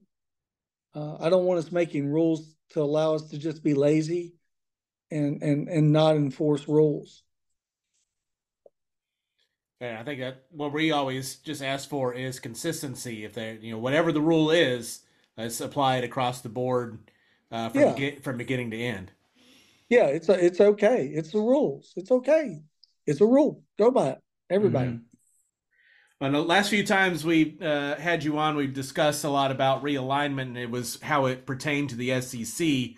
Uh, but this offseason, we've seen how realignment is basically affecting the rest of the nation uh, including the Pac-12 going from uh, the premier softball conference in America to basically this is going to be it's going to be gone after this year. The, the, the second premier conference. well, of course, of course, of yes, course, yes. of course, yes.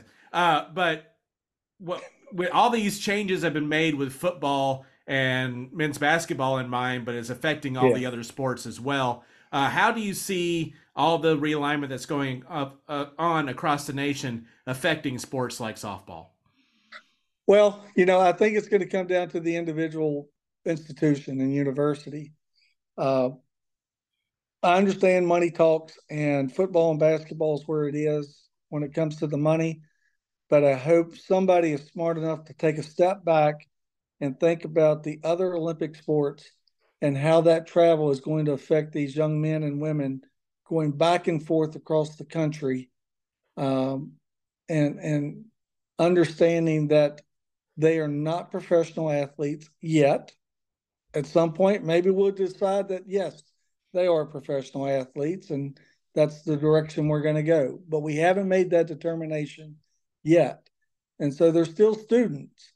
And, you know, uh, to to have to have I mean some schools are playing in three or four different different uh, time zones. I don't know how that is healthy. Yeah, coach, I think that that's right on the money and and I mean we've talked with a lot of coaches who've who've discussed the mixed messaging that has come out of this. You know, there's been so much focus on mental health in college sports, especially with with everything that's happened the last few years since the pandemic on. I feel like it, it's been such a focal point and yet at the same time, you're asking kids who go to Oregon to perhaps have a road series at Rutgers next year and then miss who knows how many days of class to have to go through all of that travel. I, I mean, it, it really is. it's confusing. I, I, feel like to to people that are actually inside college athletics, what we're really trying to do to help these student athletes. Yeah, and that's why I say I you know I feel extremely lucky to be in a power. Well, I don't know how many power conferences we're going to end up with, but to be in the SEC, where our leadership, I think, understands that, and so we're not looking just to expand just to say we expanded, but being mm-hmm. very strategic. I, I think our leadership in the SEC has thought about, and you know, they understand, hey, the money part of it, but they also understand the student part of it. And so I'm very thankful for leadership in the SEC and not doing and what some of these other conferences doing. You know, I'll, I'll be honest with you. We had a kid on campus uh, for for for a visit, and I didn't know who she was looking at. I really didn't. And I said, could you imagine playing in a certain conference? You could be playing in three different time zones within a 10 different 10 day period. And she looked at her parents and she said, Is that true? And they said, Yeah, it is. It, you know, you could be playing West, Central, Eastern, it, it, all within 10 day period. Well, who wants to do that? Mm-hmm. And I, you know, and I'm trying. I'm not trying to shoot any conference down because it's not about conferences right now. It's it's it's about who's going to take care of these student athletes. They're not professionals yet. Now, right. if we go in that direction and that happens, then so be it. But we're not there, and so you know, I don't know again, I'm thankful for our leadership in the SEC. Well, and I think, Coach, that's a natural transition into a discussion that we've been having with all the coaches here during this series about the SEC softball tournament and the, what that might look like in the future. We know that there have been some conversations and some ruminations about maybe going back to a neutral site SEC softball tournament like they had many, many years ago. Obviously, not this year. We're excited to go down to Auburn for the tournament, but is that something that you've thought about in the future? Is that something that you would be in favor of? Have you have you even given it much thought? Where do you stand? Stand on this? I haven't, and and I would be in favor of it. Uh, and and only you know, I I like for our fans to be able, and our teams, to be able to have some consistency there when it comes to that. Um, it's exciting to do it on campus for the home team. Um, but I, I, I do like I do like the central site and a place that is an SEC country that we can call our own. And uh, so I do like the exploring of uh, uh, uh the exploration uh, of that idea.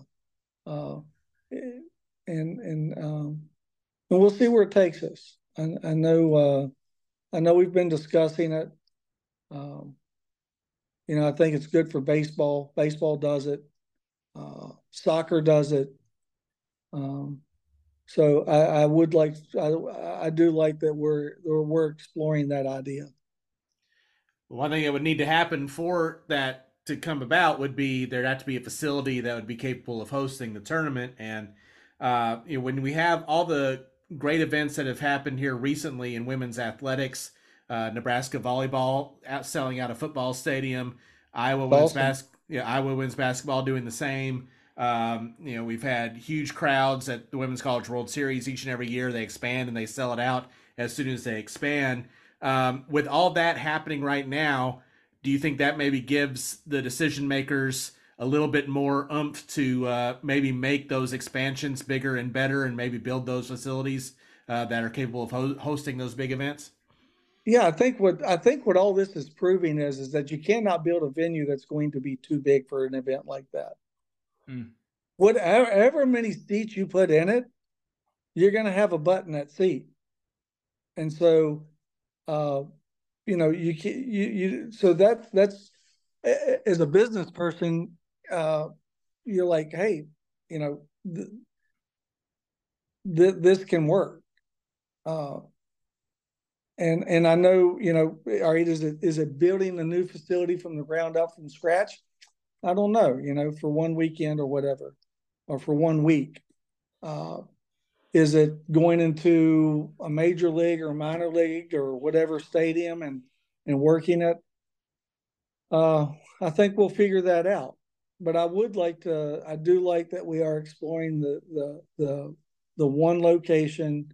Fans know where we're going to be year in from year out. Um, and and and and I think it'll explode. I really do. I mean, you take a look at Oklahoma City, and it just, it, you know, it's it's exploded. And um, I, I think we can do the exact same thing with the SEC tournament. And coach, I would like to pitch you something that I also pitched to Coach Murphy. And, and, I know that you watched the World Games a few summers ago and saw that huge crowd at the Hoover Met for that event, which was really awesome. Would an Alabama Auburn maybe midweek or, or something, maybe even a whole series, I don't know, w- would that kind of matchup in Hoover with all the fanfare and all those seats, would that be something that you would maybe consider? I'm just asking. This is this. I think it'd be great. Yeah. Well, I think we're close enough. You know, um, you know, I don't know how we could do it, but uh, hell, you could play one game at Auburn, one game at Alabama, one game at Hoover, or you could have an annual uh, fall series at, at, at at the Hoover Met. I'm open to it. I'm open to anything, uh, anything that the fans can come and really just just enjoy it. Um, because you know that's that's what it's about. You know, I think the, I think the most fun part um, in in our games is is after the games when the kids come down and run the bases and they're mm-hmm. doing the autographs and uh, they're getting to meet the players and well heck that that's what it's all about and so anytime you have an opportunity for for an Alabama and an Auburn to go somewhere like the Hoover or, or, or and and do something like that, I'm all for it especially coach as we move into uh, the expansion of the SEC starting next year and how the conference schedules are going to look. Uh, there may be extended times where Alabama and Auburn are not on the schedule against each other during the regular season in the conference slate. So uh, something like that, I think, would be great to you know keep that rivalry going because uh, you know the fans were gonna you know, as we're recording, it's Iron Bowl week. The fans are going to turn out to see Alabama and Auburn play each other. Yeah, no matter what the it could be is. chess. They right. would show up, but definitely, definitely in softball too. So we uh, we got to do something where uh, the Tide and the Tigers play, even if they're not on the SEC schedule. Absolutely. Anytime I can compete against Coach Murphy, that's awesome. I love it. I like your style. Mickey yes. Dean joining us here for Media Days. Coach, one last thing before we let you go. A couple fun questions, like we always like uh, to wrap up the interviews with first things first, we're doing an all SEC pitcher draft coming up very soon in a few months. Myself, Tom, a couple guests, uh, not sure who yet, but we'll work on it. Uh, and, and, it's any pitcher who has pitched in the league from 1997 to the present day. That's a lot of people. You've been around the game a long time. You've seen a lot of folks who've played in this conference, not just from your Auburn coaching days, but from elsewhere. Who would you say should be at the top of the draft boards besides the natural first pick, which will be Monica Abbott? Oh, okay. uh, well, who I was going to pick. smart man. I was going to show people just how smart I am. oh wow! Goodness gracious! Just just off, off, the top of your head, who are some of the toughest pitchers that you faced uh, in the SEC? Man, I'm gonna tell you. Uh, I'm gonna go with Maddie Penta. It's a fair response. SEC Pitcher of the Year, she'll be on the boards. Absolutely. Yeah. Uh, do you want me to pick another one? Sure. If there's yeah, if there's, there's two or three others that'll just just pop off? Uh look, this is about the kids. This is not about the schools, okay? Right. Uh, Go for it. But Jackie Traina. Mm-hmm. That's been a popular response. We've heard we've heard her. We've heard a lot of love for Hannah Rogers. Uh, the Yeah. Renfroe sisters at Tennessee have gotten a lot of mentions, uh, and I think that that's been the most interesting part about this for for Tom and me. Like we could create a draft board of forty pitchers and still not get to everybody. Yeah. Yeah, well, you, uh, good lord, uh, I, I apologize. Uh, the kid from uh, the kid from LSU that threw really hard, Carly Hoover.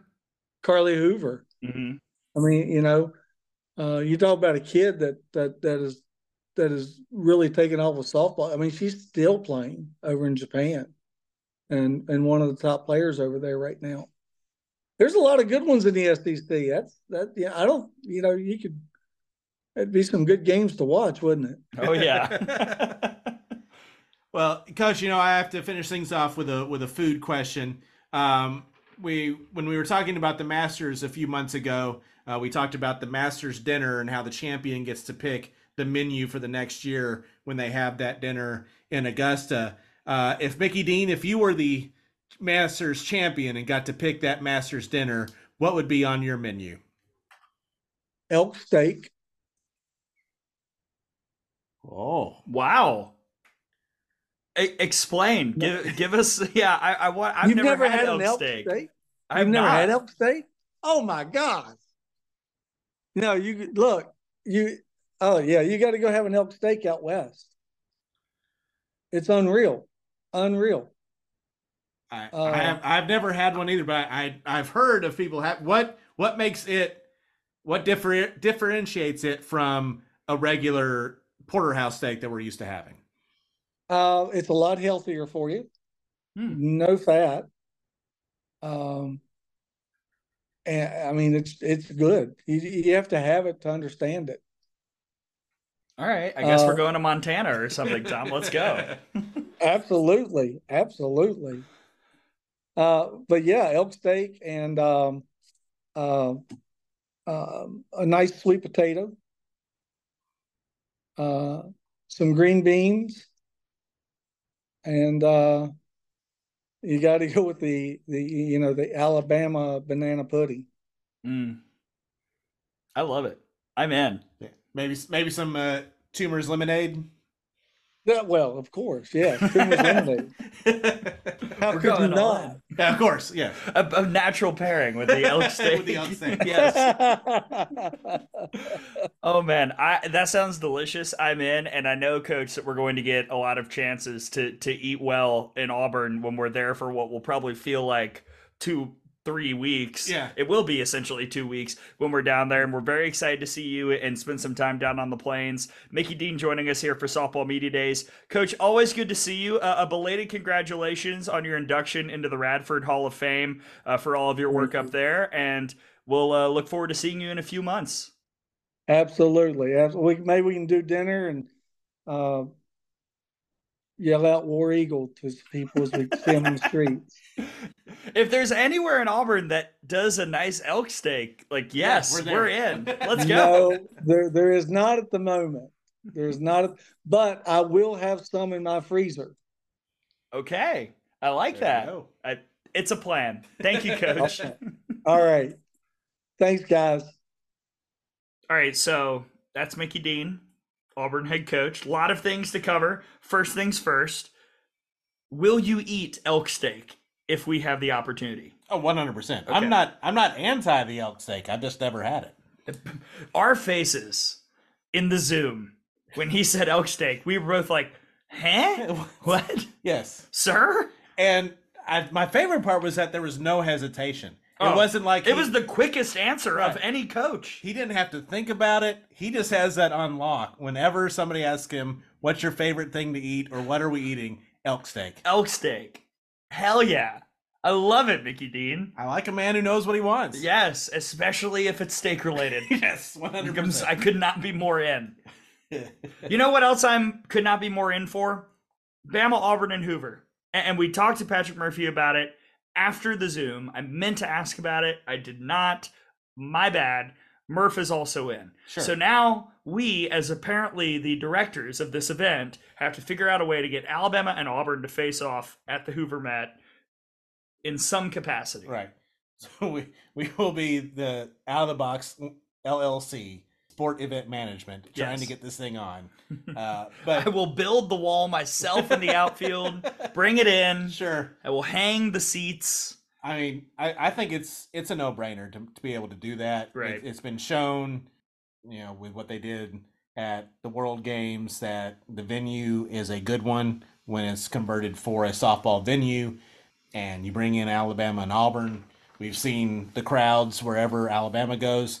You know, even before Montana Fouts, it, the crowds showing up when Alabama's playing softball is not only when Montana's there. It's, it's you know, it's going to be we're going to have great crowds all year this year, and you do it with Alabama and Auburn together. We're about to enter a, a portion of an era where there could be several seasons and without an Alabama Auburn regular season series, but they need to play.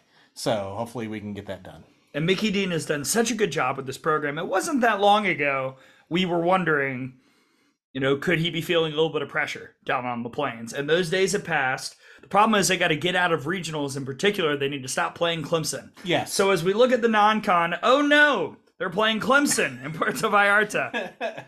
but it's it's not It's not the postseason. Right. Yes. Yeah. So that that's a and you know that's another conversation we're going to have about seeding one through thirty-two, one through sixty-four, so we can avoid these every single year. Yeah. Louisiana, LSU, Clemson, Auburn type matchups. Yeah. SEC schedule at Missouri, Arkansas, at A&M, Tennessee, at LSU, Kentucky, at Ole Miss, Alabama. Not the hardest, not the easiest. Kind of feels right down the middle. It feels, frankly, like an opportunity Yeah. for, for Auburn because they do have Tennessee and Arkansas at home. So if they want to make a statement, this is the kind of schedule where they can. Yeah, and I think a lot of it's going to come down to are they going to go with the Maddie Penta pitches twice in series and can she, you know, get both wins in those series? Right. Uh, if that's if they're able to do that, you know, she can have an opportunity to repeat as pitcher of the year, and Auburn can move up from a middle of the pack team to a you know top shelf of the league team. But if she has some struggles, or if the, it could it could go the other way. Yeah. Is Shelby Lowe ready to help as well? Is she finally healthy? Yeah. That that might be even bigger.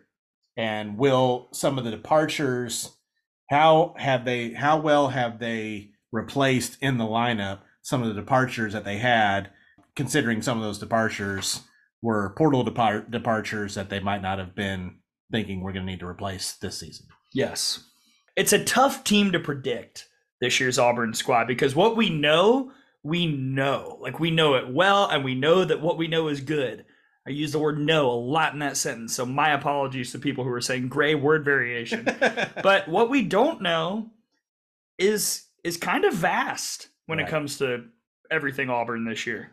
it's interesting that it seems like every episode we've had at least one or two teams that kind of fall into an enigma type category Yeah. uh, Auburn is in that le- at that spot as well. Where will Ole Miss be in all of this? We know where they will be physically, Yes, a they new will, stadium. they will be going a different direction from where they were, away from the world's smallest press box. and maybe to I hope to God a bigger press box. Just all I ask. Just like the bar could not be lower on press box size. And I mean, I know everyone you know listening, they don't care about the size of the press box, but it was very small. But we do. and we are the most important people in this studio right now. Right. I don't know if you've seen the GoPro from the world's smallest press box, but man, it's small. A lot of people wondering if I hurt my arm on the ladder. And once, yes. But I still have that arm. Right. So everything's fine. They asked. They, I was never asked if I would like to have a sledgehammer to help knock it down. I didn't make the trip, but I definitely watched the video. Perhaps we mentioned that with Jamie Trachsel. we'll all find out together when we come back.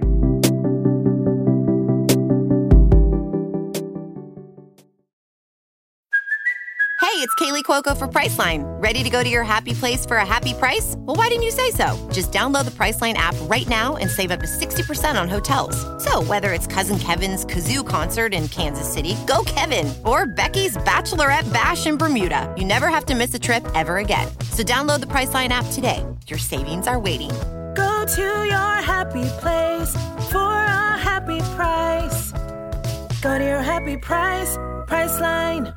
Mom deserves the best, and there's no better place to shop for Mother's Day than Whole Foods Market. They're your destination for unbeatable savings, from premium gifts to show-stopping flowers and irresistible desserts. Start by saving 33% with Prime on all body care and candles. Then get a 15-stem bunch of tulips for just $9.99 each with Prime. Round out Mom's menu with festive rosé, irresistible berry chantilly cake, and more special treats. Come celebrate Mother's Day at Whole Foods Market. With threats to our nation waiting around every corner, adaptability is more important than ever. When conditions change without notice, quick strategic thinking is crucial. And with obstacles consistently impending, determination is essential in overcoming them. It's this willingness, decisiveness, and resilience that sets Marines apart. With our fighting spirit, we don't just fight battles, we win them. Marines are the constant our nation counts on to fight the unknown. And through adaptable problem solving, we do just that. Learn more at marines.com.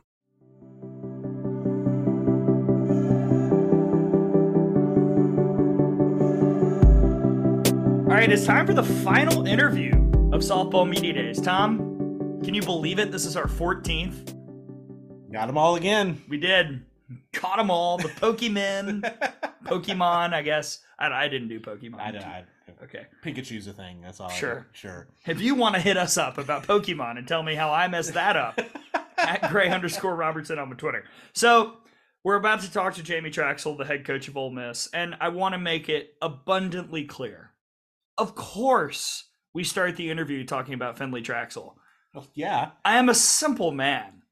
I there like how else do you begin? Finley, simple, likes the che- the Cheerios. Yeah. We're simple. We like dogs. What- Yeah, I love puppies. I love chocolate covered potato chips. Shout out again to the Trachsels for that. Still have the box. Still over there. Chips no longer in it because that was months ago. Right. But They I still have the box. They were eating. Yes. And outside of Finley, there there is, as we talked about earlier, a lot of change with Ole Miss, and we address all of that with Jamie Trachsel here coming up in a bit. Yeah, there's changes in the coaching staff, changes in the lineup, changes in the pitching circle, changes to the facilities. A lot going on in Oxford. Basically, the only thing not changing is the fact that they are playing in Oxford. Yes. The the city has remained the same. They're in Oxford. Jamie Trachsel is the head coach. Yes. Other than that, changing it all up. So let's learn a lot. It's time to hear from Jamie Trachsel, the head coach of the Ole Miss Rebels, our final interview for day four of Softball Media Days.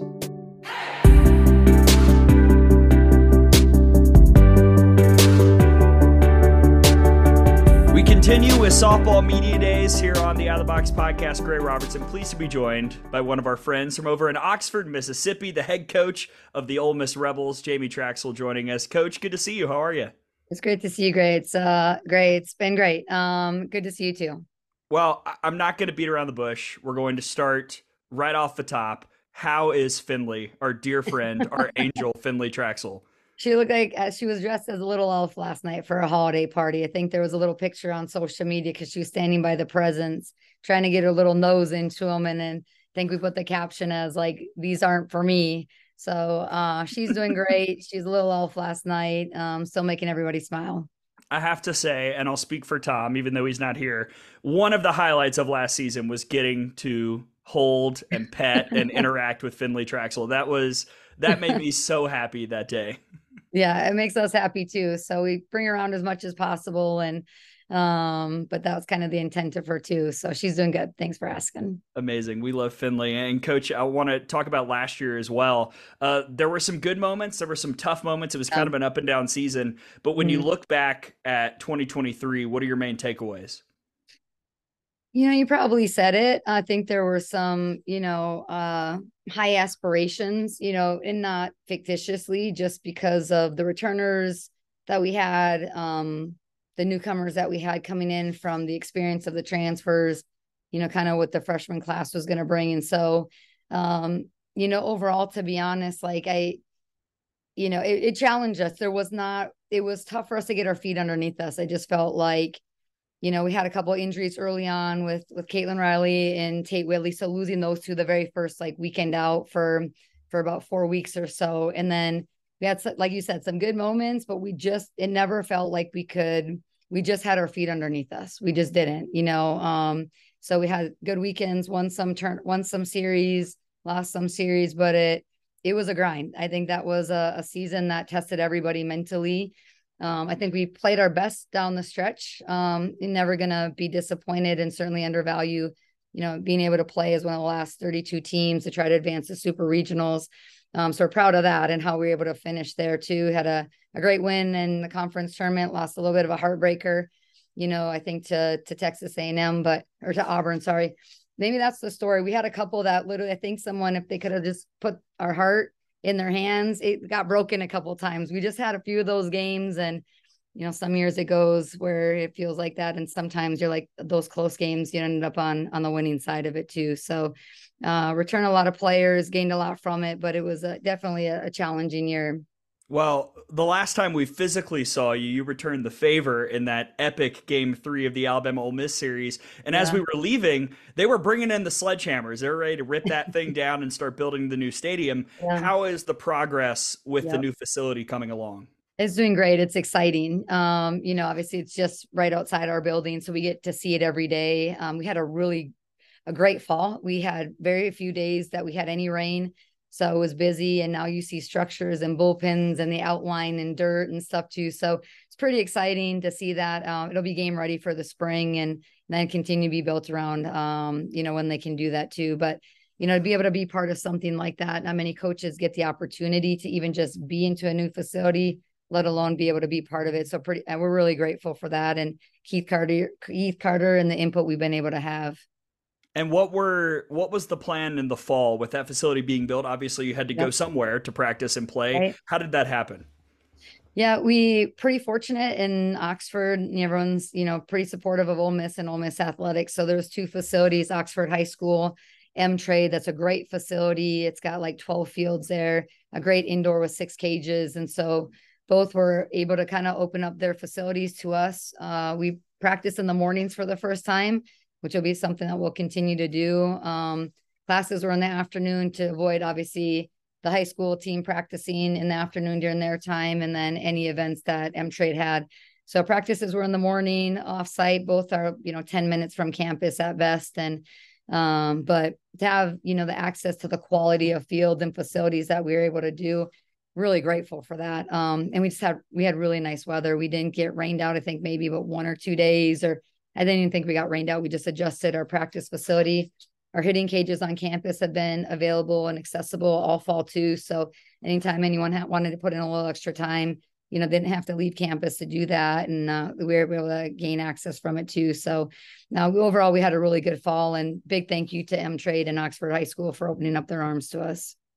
Well, coach, as we look at the roster, I want to start with Lexie Brady. That was a yeah. name that that really kind of burst on the scene yeah. down the stretch. By the end of the year, you could argue she was your most consistent hitter. Yeah. And how does she continue to build off of such a strong finish last year to kind of become one of the focal points of your offense? Yeah, I think just handling kind of the expectations and not trying to recreate it for one thing too, but um, you know, Lexie maybe started kind of gained her opportunity halfway through conference that conference season and just took advantage of the opportunity that she got is the Sunday of the Kentucky series. Led our team in hitting in conference the rest of the way, like you mentioned. Um, just had great composure, some big time at bats, big hits, big walks, um, huge RBIs.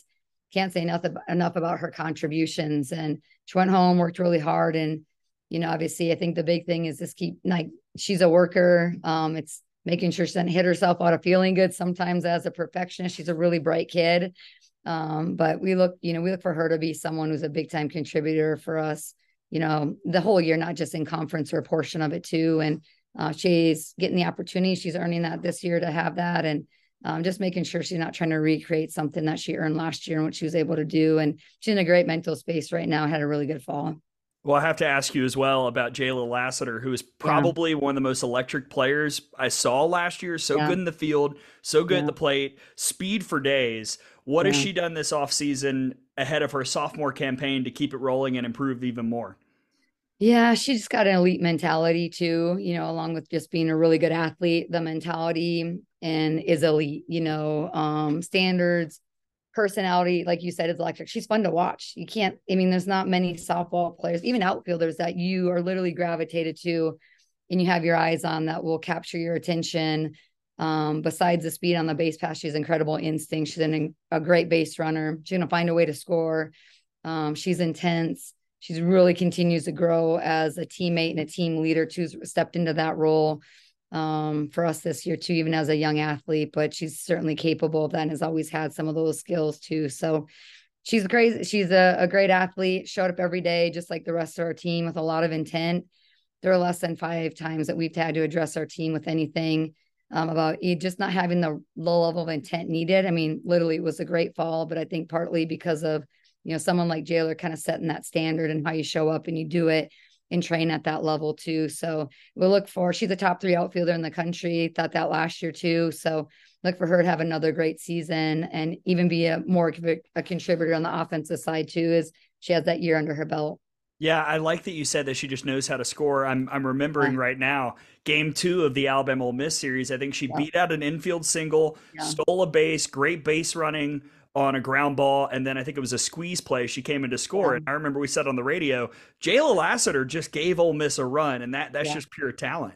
Yeah, it just it's a gift for sure. You know, those speed you you can't teach speed, and not just the speed, but her instincts. And I just think it's her mentality. Like she's always looking for something the next play and she's a big time player in big moments. She doesn't fear them and she wants to be in those situations and that mentality has continued along with caitlin riley and some other players too that they're just kind of bred that way um, has really infected the rest of our team as well. So um, we're in a, we're in a really good mental space but a lot in partial because of some of those players jalia included well, you also dipped into the portal yet again, and we'll talk about some other folks, but I want to uh, first focus on Courtney Day, who yeah. was so good at Texas. You talked yeah. about in the D1 fall report, her ability to show power on the big stage at the Women's College yeah. World Series a few years ago. When she went in the portal, that was a name that that immediately stuck out, and she's coming to Oxford. What kind of power presence does she provide for your offense? That and just her experience. She's a great kid. She knows hitting. She's a hitter. Um you know her body of work speaks for speaks for itself. I think that even alludes like confidence for for into her no matter who it is. Um but that's a big time bat um who's had a lot of experience and and has been able to be a big hitter in big moments and obviously none none more important than being in Oklahoma City at the College World Series, like doing it. So really happy. She's a great, she's a great kid. She's fun to be around. She's been a, a great addition to our culture and personality too. But that's a big time bat that that will fit very well into the heart of our lineup. And what about the rest of the portal class? I got to see front and center Jaden Pone from Longwood, her athletic yeah. ability when they played in yeah. Tuscaloosa last year. You brought in some people from really all over the country. Yeah. Yep. Um, a good balance of transfers. So, you know, Delaney, obviously a four-year starting infielder, uh, five-star character, um, incredible work ethic, true confidence, composure. Um, she could sit at most adult tables and act like she and, and feels like it she belongs. Um, just a great skill set. And again, a ton of experience with good training. And Brie Lopez, a lefty pitcher who's obviously coming from the West Coast uh, had a lot of innings, you know, at Hawaii too. So something we didn't have on staff this year was a lefty. So great addition and what she throws to. Jaden has, uh, you know, a lot of tools as a lefty. Um, has the ability to play infield, outfield. You know, short game. She can you know, challenge inside sixty feet. She has some power, some natural power, true speed, um, aggressive base runner too. So her and Jalia together just kind of like reading off each other a little bit. Her Jill has been really good at like helping, you know, some of our terminology and some of like kind of what our systems are too. And then Ryan Starr, who's to be honest, like an elite infielder, like um came from Syracuse and you know, she's got an incredible skill set. She does so many things naturally well, to be honest. Like what she does is just so good. Like to be honest, throughout her career, I don't think there's any reason she can't be one of the best infielders in this conference. So very balanced class, excited for them. Um, I'm proud of our returners for welcoming them and then helping them transition. We always say what helps a transition are people who help with a transition and be able to do that, let people feel comfortable so they can be confident and be them and then obviously maximize the gains and as we continue to move the needle forward. Jamie Trachsel joining us here for Softball Media Days. Coach, let's move to the circle. Pitching wise, Ansley Furbush, McKenna Thermos, Caitlin Riley, they all had pretty similar innings pitch mm-hmm. numbers last year. You talked about Brie Lopez, who threw a lot for Hawaii. How has the staff shaped out as this fall has gone on? Has anyone emerged as an ace, or could it be kind of similar to last year numbers wise? Yeah, you know, um, they've all got better. I know it was a really good fall. All the pitchers feel really good about where they are. Um, I'll throw Grace Sparks even into that mix. Hallie Burns is coming in as a freshman. She's different and unique in the sense that she has great spin. Excuse me. Um, Grace Sparks is another pitcher who got who's had innings last year, and we'll look for her to have a good role too. Um, you know, they just all had a really good fall. So uh, I know they're pretty excited about. We have some experience. You know, obviously McKenna was a transfer. I always think year two as a transfer is probably your best year two. It's not easy to do that, even year one, even if you're successful. So look for McKenna to have her best year two. And I know everyone's settled in and um, but Ans- I mean, Ansley has thrown, I think, from nine innings to about 50 innings to about she was in the 80s last year. So throughout her career, got better, offer, you know, was able to like contribute even more two-way player just like Caitlin Riley. So really grateful for our pitching staff. That is the the biggest strength unit um, and most experience that we have from you know on our team. And then I think with Lexi and Jamie, even as I know it's a pitching question, but Lexi and Jamie being catchers, sophomore, freshman, and then now junior, sophomore, um, both having experience behind the plate too. So really like comfortable and confident with our battery, obviously led by the depth and the character and the work ethic of our pitchers. And before we move to some of the big picture stuff, I want to make sure we talk about basically a brand new staff, a brand new yeah. crew around you in Oxford. How is everybody meshed, and how are yeah. things looking with uh, all the new coaches joining you on staff? To be honest, it's been great, and maybe in part because it was so much change at one time. You know, um, I think that maybe was you know piece of it too. And we are practicing in the mornings for the first time, and we we're off site for the first time, and um, I'm really grateful for the staff we've been able to put together. Uh, they're all elite and they all come from different places. And so um, I think just even with maybe where they come from, there was some credibility right there. And then obviously it's a little different once you start to work with them. Uh, but they're high level people, they're high level coaches, extremely intelligent in every area. So uh, very balanced um, staff. Our kids took to them really well. And I think because of that too, we were able to just hit the ground kind of running. And um, we just like finished up practice here this week and had our best week. You don't feel your freshest the last week of you know your fall um, with academics and all these other things. And like it was our most challenging week with the demand and the things that we were asked of them and what we were doing. And it was hands down our best week. And um, I know our players are pretty excited and they should be because we've had great training spaces and made a lot of development as as we kind of moved into something that looks a little different here at Ole Miss. But big credit to our players for being open um, to helping people with the transition, making them feel comfortable and confident. And I think the reason we can feel the way that we do at the end of a fall is because of who our players were and how they adapted and how they really attacked like kind of the what's here and who's working with them now too. And as a head coach, I'm grateful for Daniel and Carl and DJ and and our grad managers and our new managers and we have a new director of ops as well. So um, wasn't quite as smooth with a lot of people being new and everybody moving and all that stuff. But um, overall, we had a great fall.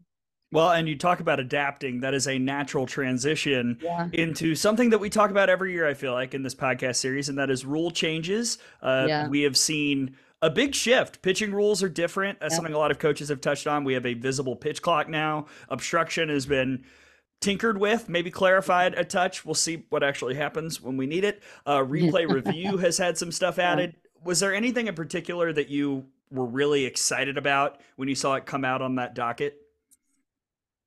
Uh, I, you know, obviously as a kind of a defense is kind of my passion and area of expertise. I think just the cleanup of like obstruction, just to make sure it doesn't take away maybe an outer play that, you know, the rule, the black and white of it doesn't override the common sense or just the play of a outer safe. And I think that was maybe the intent of it too. Um, the safety bag, obviously it's not required, but permissible, which may transition to of that running lane. Um, you know, we have a men's fast pitch guy on staff. So obviously the loosening up of the pitching rules, um, Carl being from New Zealand and a men's fast pitch elite pitcher, you know, has a lot of experience with what that looks like. And so um, I think it's good for the sport. And I think the pitch clock will be obviously a little transition, but I think that's good to keep the pace of the game and the interest there. And obviously the time slots for the TV that are really important to the popularity of our sport and keeping it really visible and accessible. I'm glad you brought up the common sense aspect of the obstruction rule because I've talked to umpires who who were frustrated by the fact that yeah. there was no, as Madison Shipman would say, "she's hosed" clause. Yeah, like and and now we've got something like that yeah. in the ruling. Yeah, I would agree. Like there was, I think I was watching like a Tennessee Arkansas game once too, and there was a play at the plate, and she just was out, and the ball would be. I mean, even if you were to stop it, like it had no bearing on what the the runner coming home was doing. And just remember like watching that, and it they made the call the right way, and then it got overruled for obstruction. And I was like, wow, like that's just tough. Like not every throw is going to be perfect and to just allow even the timing of it um just to make that that part of it too the realness of it if you're just out you're out you know um versus the safety of it. So to avoid the collisions and making sure people have a path to like the bag and i'm in favor of that um for sure. But i just think sometimes like when the ball beats you and no matter what you were the result would have been the same to over to change that. Like i think it makes sense yeah, I remember that play. That was Kiki Milloy doing Kiki yeah. things, and she just yeah. absolutely hosed her, and yeah. it was. that that's why I'm glad they changed the rule. Um, Coach, we've also talked a lot about conference realignment. Obviously, the SEC will be changing a good bit next year, but this past summer we saw change that we've never seen before in college mm-hmm. sports. The Pac-12 is for all intents and purposes done. I know Oregon State and Washington State are trying to do the best that they can, but People are moving to the ACC. People are moving to the Big Ten, and and all of this is done with football in mind, and maybe a little bit men's basketball, but mainly football. People are forgetting about volleyball, tennis, golf, softball, soccer, those kinds of sports. When you mm-hmm. see all of this movement across college sports, does it give you concern about what could be the future of of college softball? You know, I don't know if I've thought about that. What it really makes me is grateful where I am, you know, um, the conference that we're in, you know, the leadership that we have here at Ole Miss, the investment that they're committing to softball along with the other sports here. We have incredible leadership. I think we're in a, in a great, secure, like Oxford's a great place, college town. Um, so I'm grateful for where we are. And obviously there's been a couple additions to the SEC, but nothing, nothing that was you know dynamic is you know some of the other conferences whether they've lost them they're flying three time zones away like um getting back late and i'm from the the upper north like the midwest and so i know what it's like to be on seven flights commercial flights and change time zones. They get back at one in the morning you do it all again and while you go practice inside like um you know so I, I understand that so i get that piece of it but it makes above anything it makes me grateful where i am and to make sure we're taking advantage of of this conference, the location, the proximity to you know our opponents, the re- proximity to recruiting, and and grateful for our leadership. But it's um, it definitely seems like a wild ride out there. Well, you mentioned being at Minnesota. If I remember correctly, your two World Series opponents were UCLA and Washington. Yeah. Can you imagine if that was back to back conference series? yeah. Well, I can because I'm in the SEC. So right yeah um so i can do that. I what i can't imagine is uh i think i said that to kelly. I was actually by her when it came out and i was like you know kelly it's um accuweather and the real feel is 28 degrees that you'll be playing softball in the big 10 so um and i appreciate i i'm very grateful for where i come from. Um i still love the winter and all that but it's it's definitely a different way of playing and um, especially from maybe a, a warmer you know climate school. So um so the opponents uh, you know we get to live that every every weekend here in the sec the the amount of travel the time zones that's going to be a challenge for sure well speaking of this great conference that we're covering here on Softball Media Days, there has been a little bit of discussion behind the scenes about potentially going to a neutral site SEC softball tournament. They did it back in the old days, and then we've been doing campuses for years. And now it, it seems like people are talking about it a little bit more. Do you have a stance on how you would feel about a neutral site SEC tournament now? You know, I don't have I don't have a strong feeling either way, pro or against it. Um, you know, when you walk into that tournament, feels like you're walking into the World Series. Like the professionalism, you know, the ESPN, the host teams and stadiums have done an incredible job making it feel like a special event. I wouldn't I know that in order to make it a neutral site, it would have to come with a lot of, you know, kind of those like requirements too. And that would be the intent to do it is to um with so many good teams, it feels like again, you're walking in just a high level postseason play tournament. So I know it's going to be done right. Um, you know, so for me, I don't know if I have a strong feeling either way. The experiences that we've had going to the different locations has been nothing but, you know, high class and feels like you're literally walking into the World Series. So, and I wouldn't expect that to change the level field, um, the attendance policy. Like, I just think they're not going to do something that's not best for this conference either. Well, it's interesting because one of the big issues is finding a facility, right? If we were to go to a neutral site location, where would it be played? And that kind of leads into the question that Tom has asked every coach. And you're a fascinating person to ask this to as well, since Ole Miss is in the process of building a new stadium. But we've seen the growth of women's sports and softball just blast off the last few years. The World Series is consistently sold out. We saw the World Games in Hoover a couple summers ago, just absolutely stacked with people watching a third place World Games right. matchup before even yeah. USA and Japan faced off. Nebraska volleyball, Iowa women's basketball, they've been putting people in football stadiums. Do you feel like all of this, all of this progress will force leaders who are maybe making additions to their own campus softball stadiums or facilities mm-hmm. to think a little bit bigger because the interest is out there? You hope so, you know, and I think like each conference is different the leadership is different it matters who you work for it matters how important you and your sport are to them um, but there definitely there's a love proof to know that the the interest is there to watch high level athletes in high level um, you know teams play you know and now like just like you mentioned from caitlin clark obviously from iowa and what she's able to do in nebraska volleyball and stuff too like people will show up and support them for sure all right, Coach. Jamie Trachsel joining us here for Softball Media Days. We wrap up with the fun questions. Oh so here we go.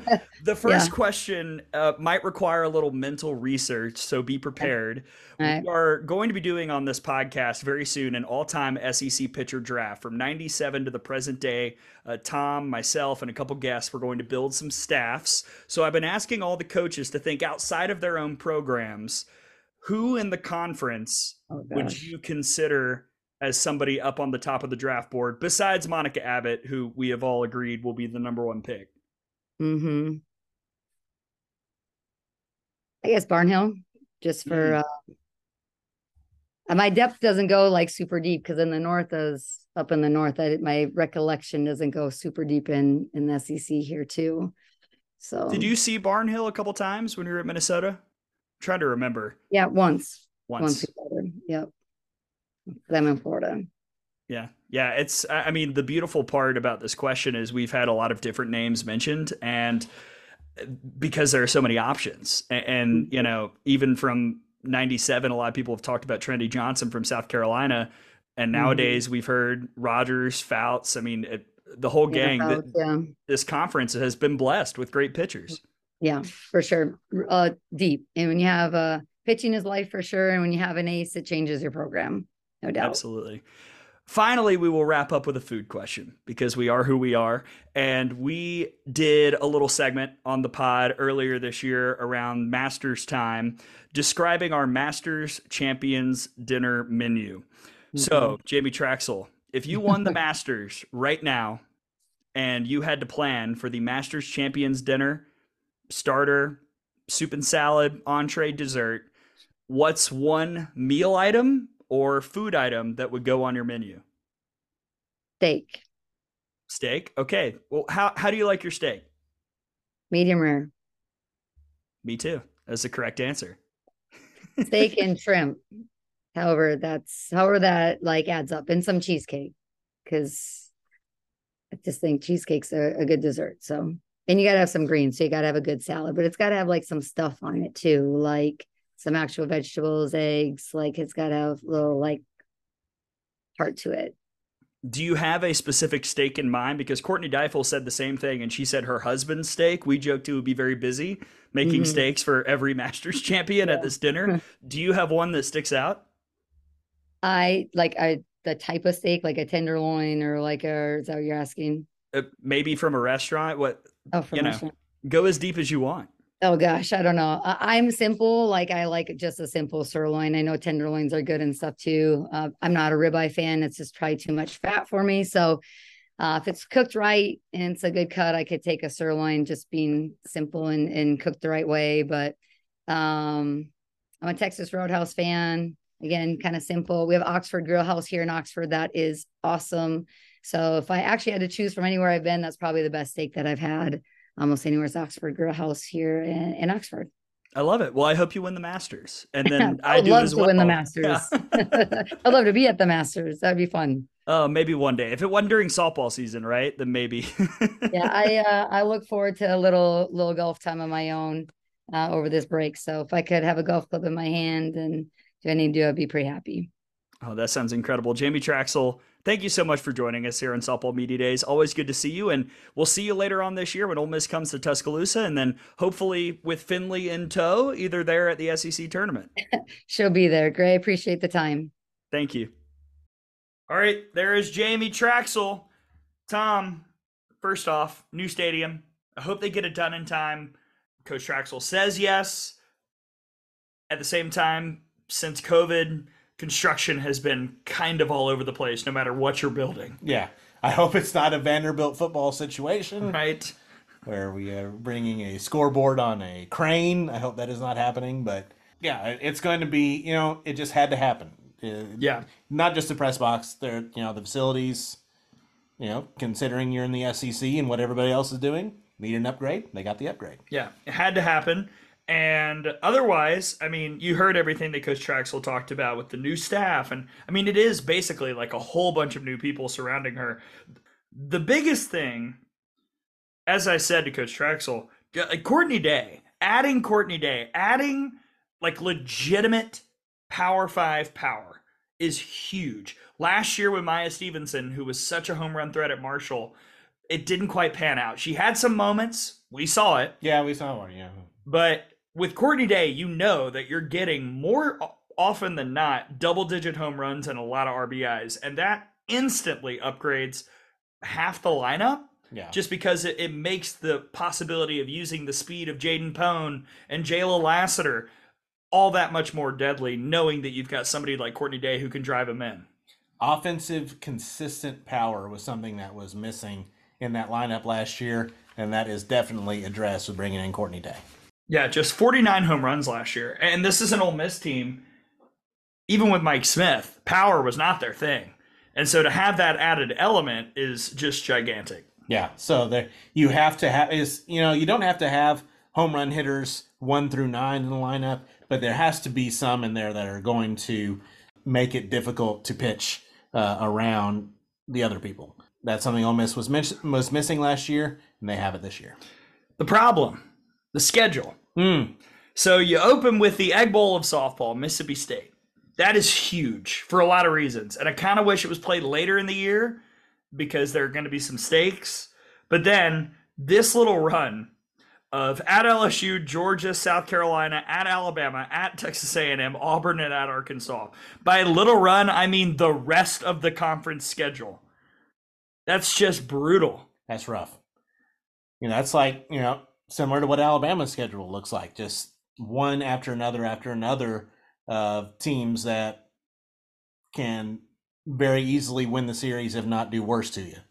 Uh, so Ole Miss is going to have to find ways, one, to avoid those sweeps, and then two, try to steal some series victories in there. Like, do you know how hard that is? And I didn't even say the word Tennessee. Right. Stunning. Yeah, that's that is a very tough schedule for the Rebels in 2024. So we'll see if Ole Miss can grab a few here and there. Uh, we will see Ole Miss come to Tuscaloosa near the tail end, really about the midway point in the conference season. Okay, Tom, that's all the interviews. Now it's time to reveal the secrets. Mm, We're going to tell people stats. the secrets from games that were open to the public that anyone could see. Yes, Tom, sometimes it is just that easy. Right you just show up. right. People are like, How'd you get that? I wrote notes. That's it. Watch the game. Just watched and wrote notes. Yes. The fall ball special is next. Alabama fall ball stats, team discussion, mailbag, way too early SEC top fives, and then a wrap up of softball media days. It will be a cornucopia of like everything you can imagine when we return.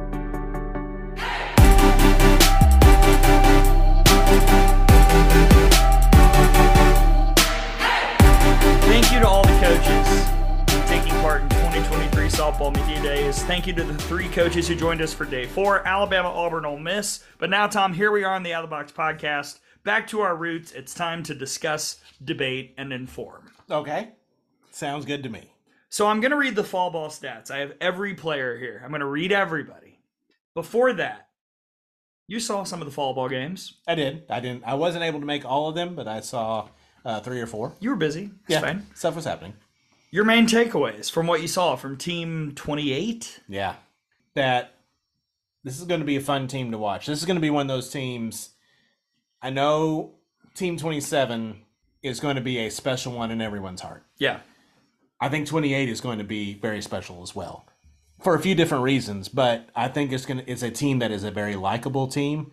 It's a team that is going to be fun to watch, a team that I Team 27 had there were one of the things that you always talked about, they're going to frustrate you, Mhm. but then they'll do something great to make you fall in love with them again. I don't know if Team 28 is going to be as frustrating to watch. Okay. I think they're I think they're going to be a little bit more consistent top to bottom. I think they're going to have they're going to execute and make maybe even more plays overall than Team 27 did. Ooh, I like that. Yeah. Fall ball was impressive. It was. I, I was, and, Yeah. and they there wasn't a Georgia Tech, there wasn't a Memphis. Yes. We understand Yes. who they were playing. I But- promise. I've also watched fall ball the past few years, and I've seen Alabama in games against community colleges and junior colleges where they win seven nothing. It's hmm. been fine. Sure. We saw I've- games here where it was fifteen nothing. Right. I've seen Alabama lose to, you know, D2 or community college teams. Now that Alabama team still went on to go to the World Series. So it's um, the fall ball is not necessarily the results are not indicative of how the season's going to go. Sure. But I was very impressed. Shall we read the fall ball stats? Do it. All right, so I don't even know what order this is in. I just wrote them in. And we can talk about each individual player as we go through. We start with Lauren Johnson, a freshman. In fall ball, she hit 417, 5 of 12, couple RBIs, a triple, a double, a walk, and six runs scored. Part of that outfield rotation, Tom.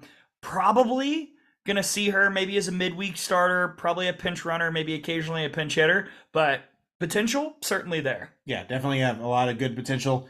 The outfield is as set as maybe I've ever seen it in the fall. Yeah. So it's going to be hard for a outfielder to break into a top into the starting lineup, barring injury, which knock on wood won't have one.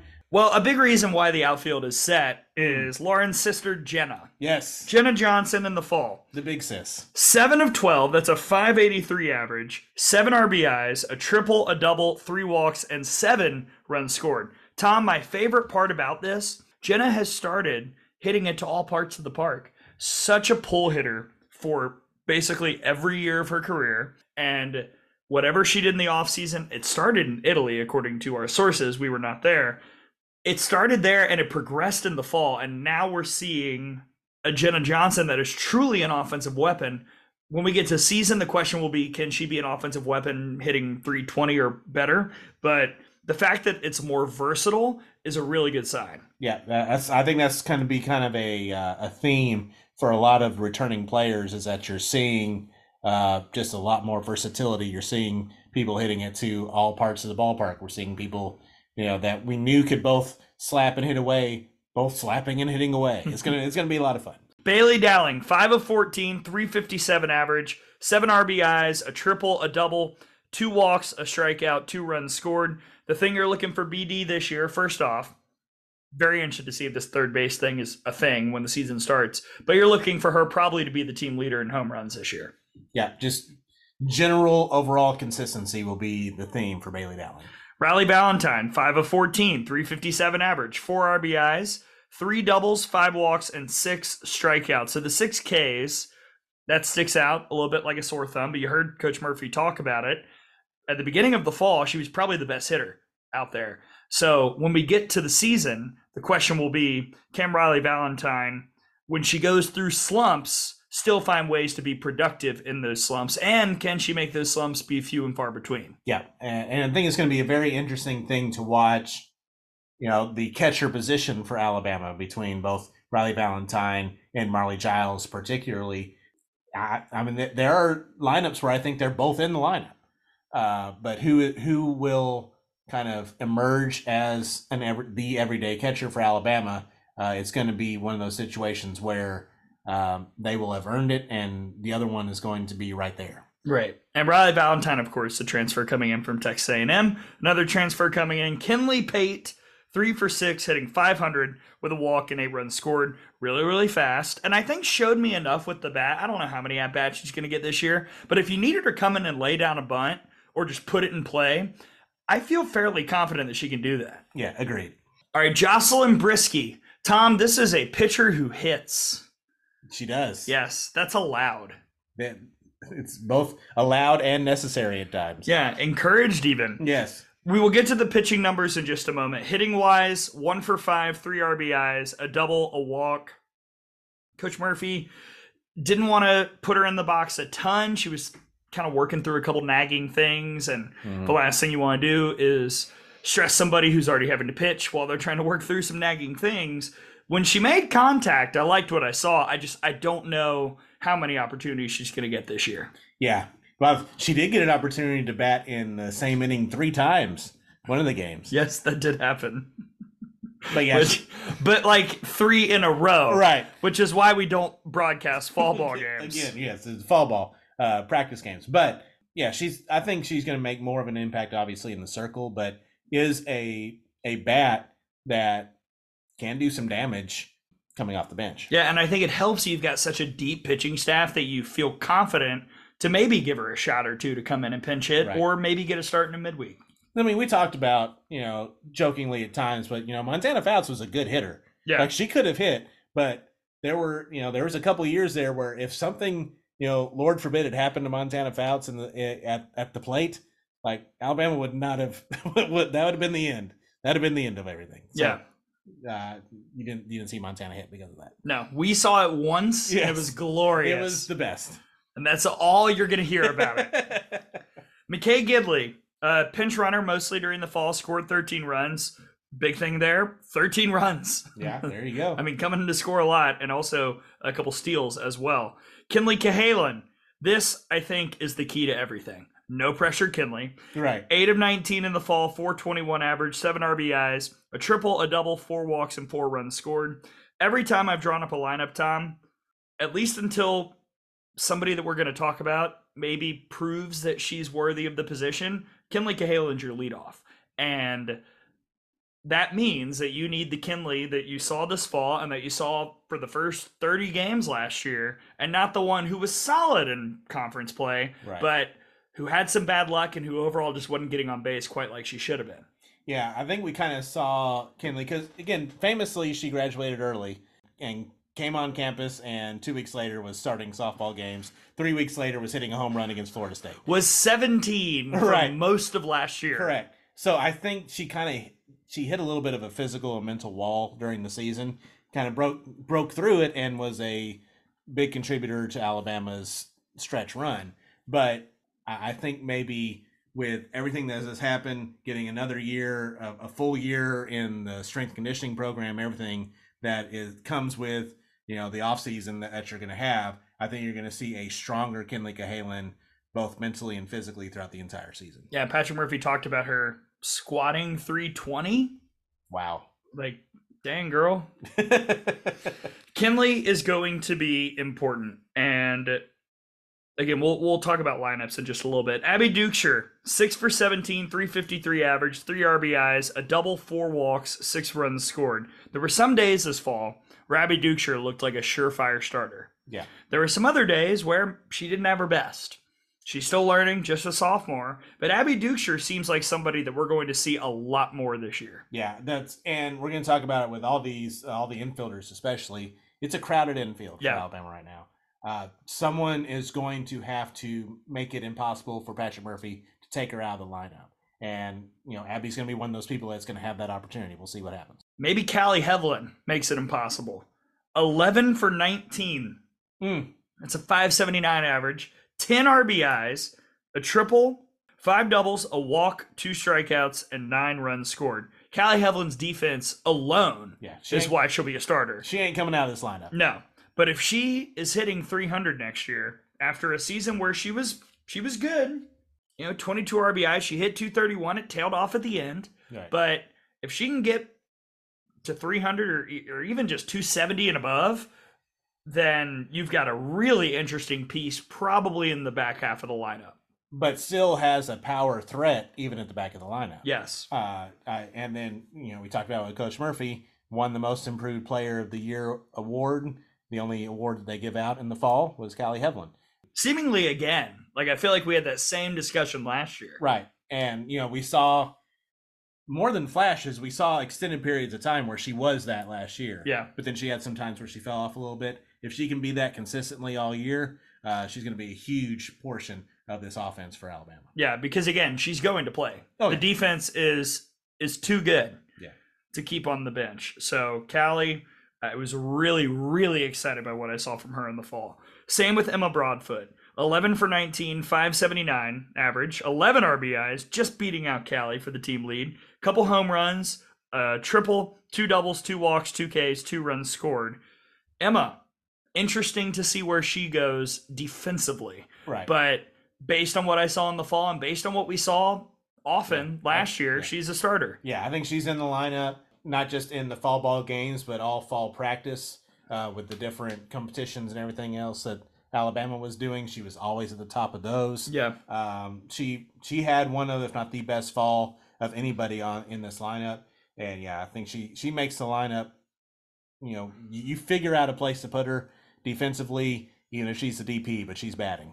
I don't know. Well, I mean, I don't know where she's going to play, but she will play. I'm thinking five spot in the lineup, and then defensively we'll figure it out. Yeah, right. She'll be somewhere. Yes. Kristen White, seven for 12, six RBIs, runs scored. This is who I, I think inevitably, if Alabama wants to be at their most successful this year, will be the leadoff hitter. Yeah. I think the capability is there. Everything I saw in the fall when she wasn't healthy and not running full speed showed me that she is ready to be that kind of all SEC caliber player, similar to Alyssa Brown, and maybe better, being honest. Like the potential is huge for K Dub. And I can't think of a better person for her to be under the learning tree of than Kayla Braud. Yeah. Like, because she can do a lot of things that Kayla Braud did for Alabama. Yeah. And, and I hear you. I hear you, elderly people. Right. A slapper leading off? No! I I'm telling you, this offense in the fall was a different animal when Kristen White was leading off those games.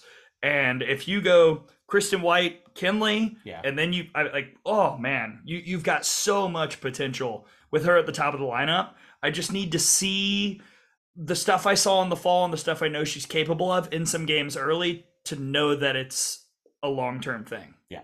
Larissa Preuitt, three for 10, RBI, triple, five walks, really good. Strikeout, nine runs scored. Also, not super healthy this fall, so didn't look her best, but she'll be a starter. And then, I mean, I think she didn't play in a few of those football games Yeah. too. So yeah, because of that. But yeah, she's she's part of that offense or part of that outfield that is pretty much settled. I think going to be in the right in right field, and she could bat anywhere from she could lead off if necessary, five, six, seven in that area. She could be the nine hole, and She had great success in the two spot last year. right turn things over. So I think she is the biggest utility piece for Alabama. Uh, if if she you know continues to uh, get healthy and just keeps getting on base one way or the other, uh, she's going to be a big part of this lineup. Yeah, keep in mind that there was like legitimate support for Larissa Preuitt to be SEC Freshman of the Year last year. Like that was a that was a legitimate thing. If she'd had one more weekend, Yeah, she'd have won it. could have happened. Yeah. Kendall Clark, maybe another interesting piece. She hit 500 this fall, 7 to 14, 4 RBIs, 2 home runs, 2 doubles, 3 walks, 4 Ks, 6 runs scored. For me with Kendall Clark, it's all about the adjustment.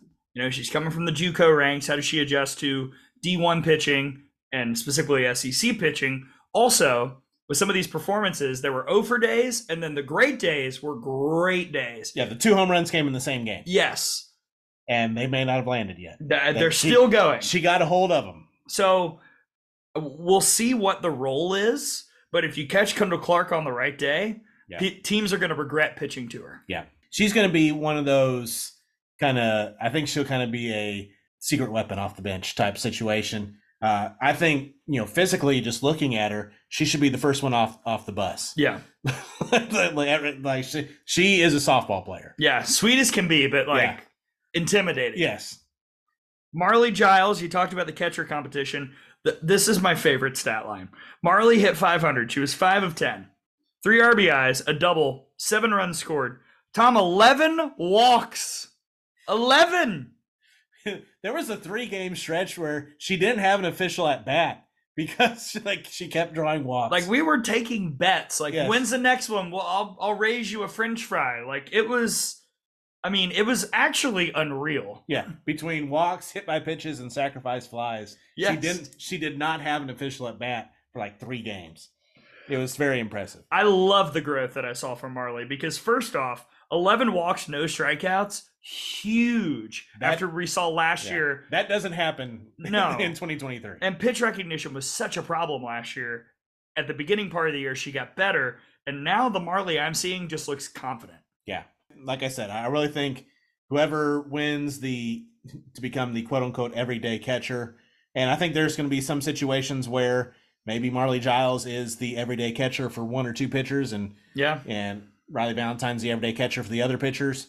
Uh, but whoever's not the the catcher is gonna gonna find ways to get in the lineup. Lauren Esman, six for 17, 353 average, six RBIs, a homer, a double, a walk, a strikeout, two runs scored. In the mix at first base, obviously we'll have a chance to pitch as well because Tom, you know, she she also pitches. does, you're right. It's allowed. I mean, uh, she's in the mix, and we'll say that. And even if she's not a starter, I liked what I saw at the tail end of last year, and I liked what I saw in the fall. That tells me that that this hitting part is starting to progress to where she is a reliable bat coming off the bench if need be. A two way player that I think is a great utility player in both positions. Yeah. Maybe just a gigantic bat coming off the bench this year. She rehabs from injury. KJ Haney, three for three, four RBIs. Just great story. It's Good- hard to get better in the fall than that. Yes. And I mean, go back and and check on Alabama's social medias, the video of, of her first at bat when she got the hit. Bring a tissue. It's it's it's it's, Oh. it's emotional for sure. I love me some KJ. I, I don't know what the full availability will be because, you know, there was a reason she was coming in with the bases loaded. Right. A- And she's still trying to work back to 100%. I don't know when that timetable will be. We probably won't know until it happens. But But- man, she looked good. And she's definitely a weapon to to have. And you know, last year, Alabama needed one more Yeah. weapon to pinch hit. KJ Haney, unfortunately, not available last year. Hopefully, she's available this year to do that. And if you can only bring her in for bases loaded situations, She has a good a good track record. I mean, come on. Sorry to our pal Bev. yes. Rounding out the hitters, Kat Grill. Steady as ever, 4 of 15, 267 average. She had a couple really great defensive plays that took some hits away, so it's not quite indicative of her fall. Two RBIs, a double, a walk, three Ks, and three runs scored. Kat Grill, all reliable. She's going to be able to make a play whenever you call upon her. Yeah, uh, just a, a great leadership piece for her as well. That she's going to be able to add in. A lot of her contributions maybe are not even seen in what's on the field. Yeah. Shall we look at the pitchers? Mm-hmm. Jocelyn Briski, a 108 ERA, 13 innings, four hits, two runs, both earned, two walks, 16 strikeouts. I liked what I saw. You know, had a couple freshman moments, gave up a home run at one point, but honestly, has a lot of a lot of tools. Yeah. gave up a home run and then didn't give him another hit the rest of the game. I think struck situation. out like seven straight people. right. Yeah. So Who does that remind you of? yeah, it's very very reminiscent. And I think there's going to be some uh, comparisons that are probably not fair to Briski. Yeah. Uh, but you got to know that coming in. Yeah. And where will she fit in in the staff? I don't know. We'll we'll cover that at some point. Jaala Torrence, nine innings, six hits, one run. It was unearned, two walks, eleven strikeouts. Jaala be, being Jaala, I mean, her movement is still so filthy, and now the confidence is there, and you can see it, and it's Yeah. it's frankly beautiful to watch. Like she is finally blossoming into the pitcher that we knew she could be, and that makes me so excited for her 2024. I mean, there's there's a lot of really good pitchers on this staff, but Jaala Torrence is going to be pitching on the weekend for Yeah. Alabama. Mike Kayla Beaver as well. Central Arkansas transfer, 14 innings, six hits, one run. It was earned, three walks, 15 Ks as a 0.5 ERA. Like, man, she can make it hum. And, and Lance McMahon working on some different things. No spoilers for me, but I, I really like the versatility that she shows. If she can fine tune an off speed pitch, then look out. Yeah, I mean, it got it got a lot of recognition when Alabama was able to get her out of the transfer portal.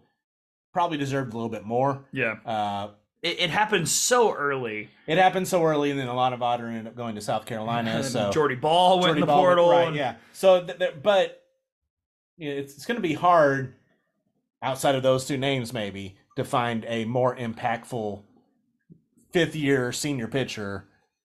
You know, getting getting her shot at, at the big time than than Kayla Beaver. And what will we see from Alea Johnson, the LSU transfer? 14 innings, nine hits, three runs, all earned, no walks, 26 strikeouts. Best changeup I saw this fall.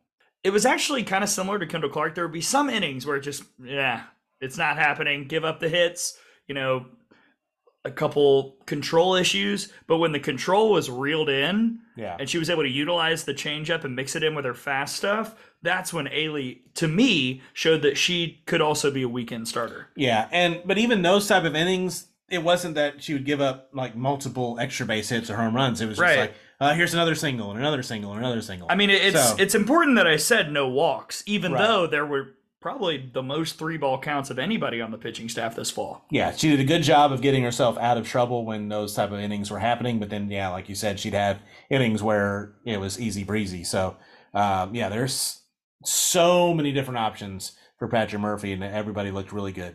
Yeah, Lauren Esman, six innings, two hits, no runs, no walks, four Ks. We did not read Alex Salter's name. Still working through a couple injury things, uh, lingering, and why force the issue. Yeah. But that's that's six arms that you trust, and I think Lauren also showed some good stuff in the fall. All in all, there's a reason I don't have a lineup question in the mailbag. I'll just say that. Yeah.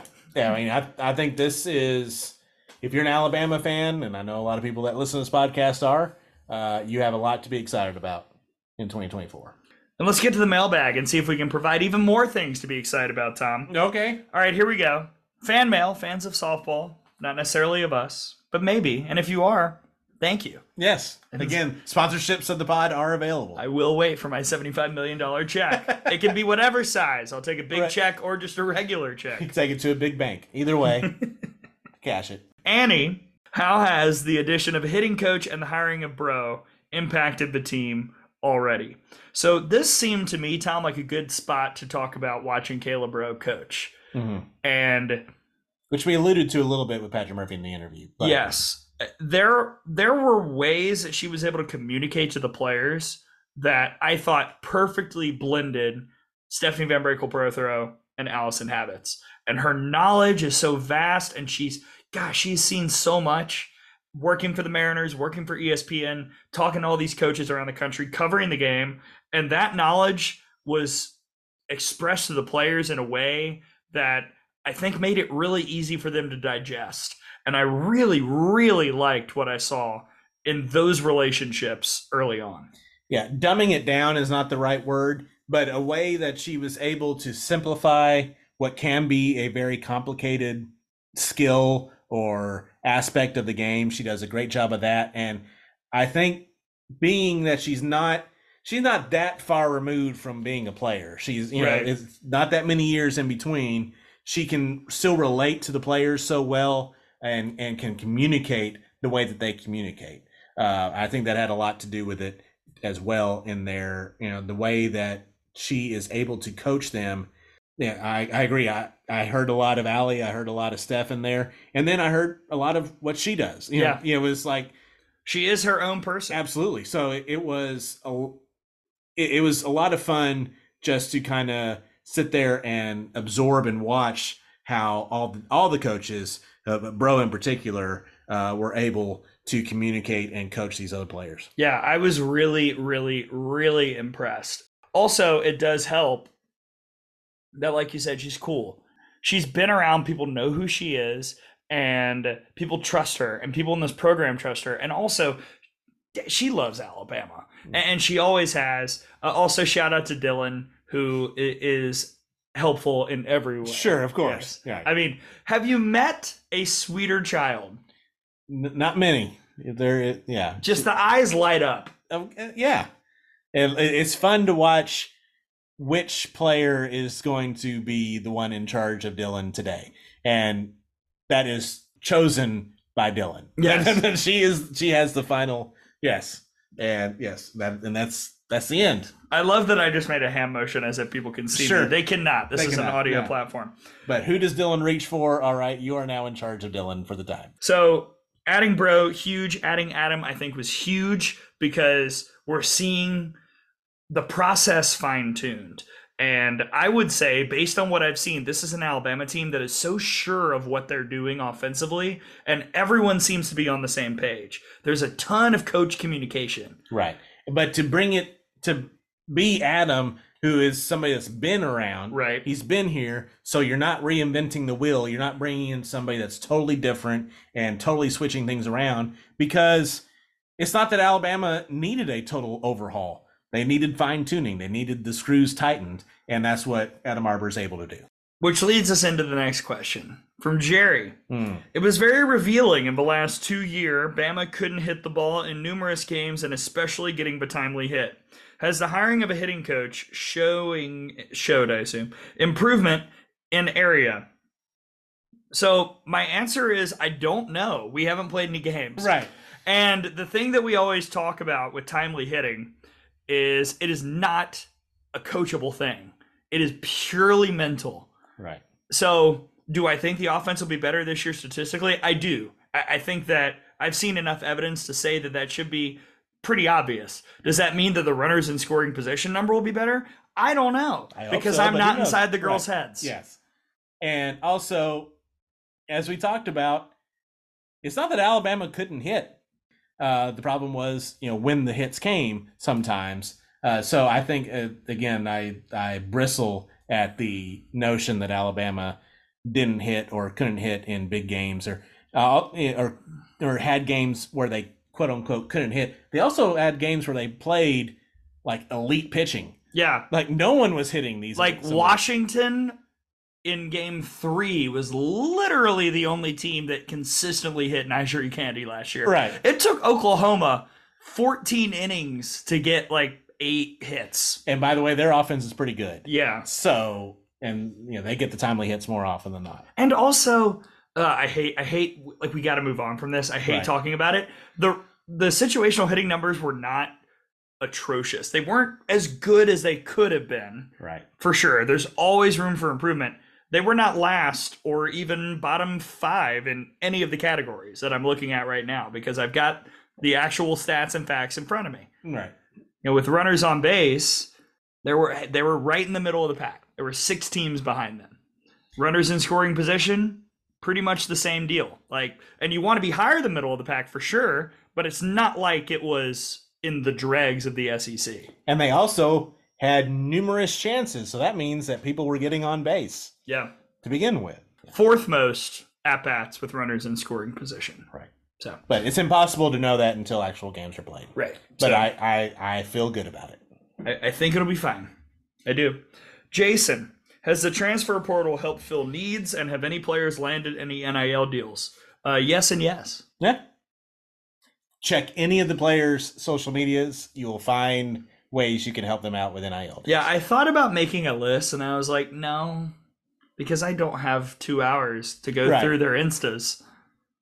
But they've got they've got plenty of opportunities. So You want Kat Grill sweatpants? You can get Kat Grill sweatpants. that's right. You know, I saw Bailey post on Instagram the other day about some jewelry store in town or something. Yeah. Yeah. So plenty of opportunities. Softball doing fine NIL wise, but you know, always contribute if you want to. Sure, absolutely. All right, Natalie. This is a media days question. Which coach surprised you most with their candor, and what was it they said that caught your attention? Could I say elk steak? Was that Elk Steak got our attention. Considering this is the second time that we've talked to her, Trisha Ford yeah. had, had a lot of really had, was had a lot of candor. I thought. Yeah, I thought I, I always think you get that out of Tim Walton as well, to the point where it's not even really a surprise. I think a lot of Alabama fans don't really know how truly open he is, and they if you hear it in the interviews, then you understand a little bit of it. But every time we talk to Tim Walton, we're on there for a while because we're chatting about everything under the sun. Right.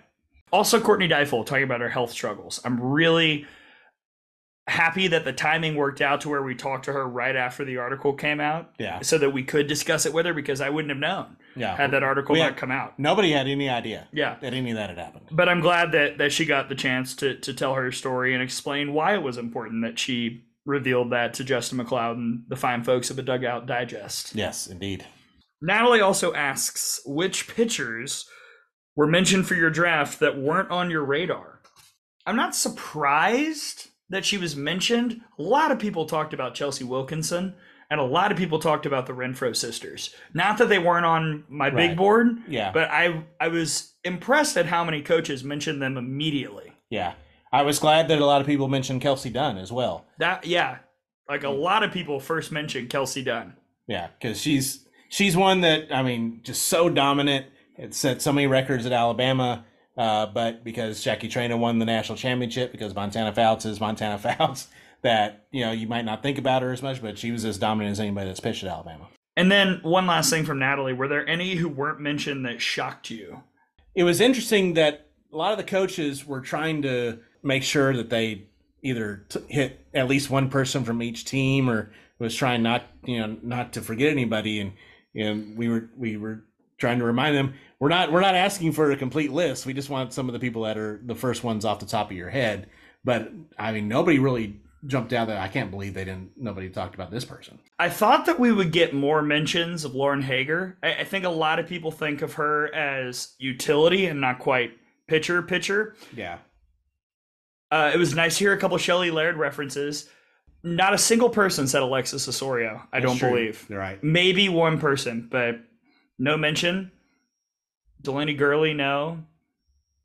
I mean, there were there were a couple that I, I thought we would hear more about. Yeah, But I mean, again, as we talked about, there are fifty people you could say. yeah, and and we were springing it on the coaches. They had no idea that was coming.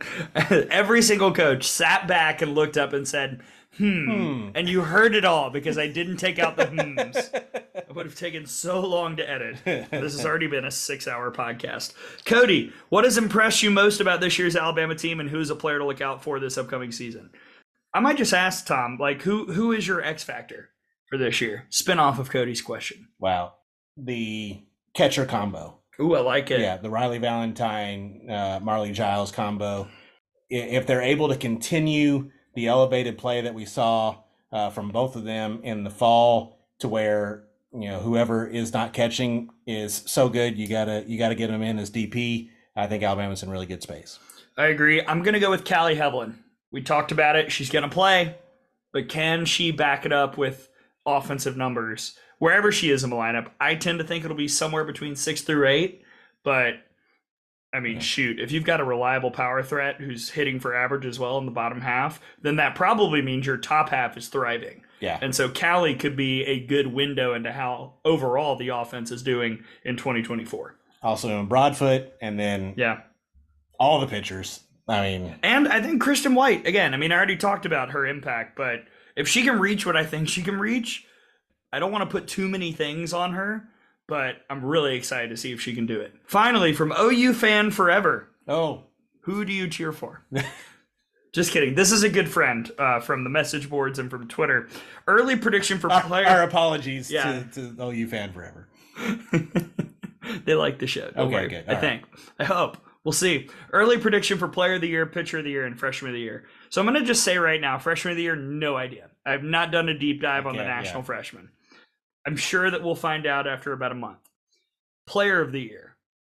Does anyone stick out for you? I think I have my answer, and I think it's the same as my preseason SEC player of the year pick.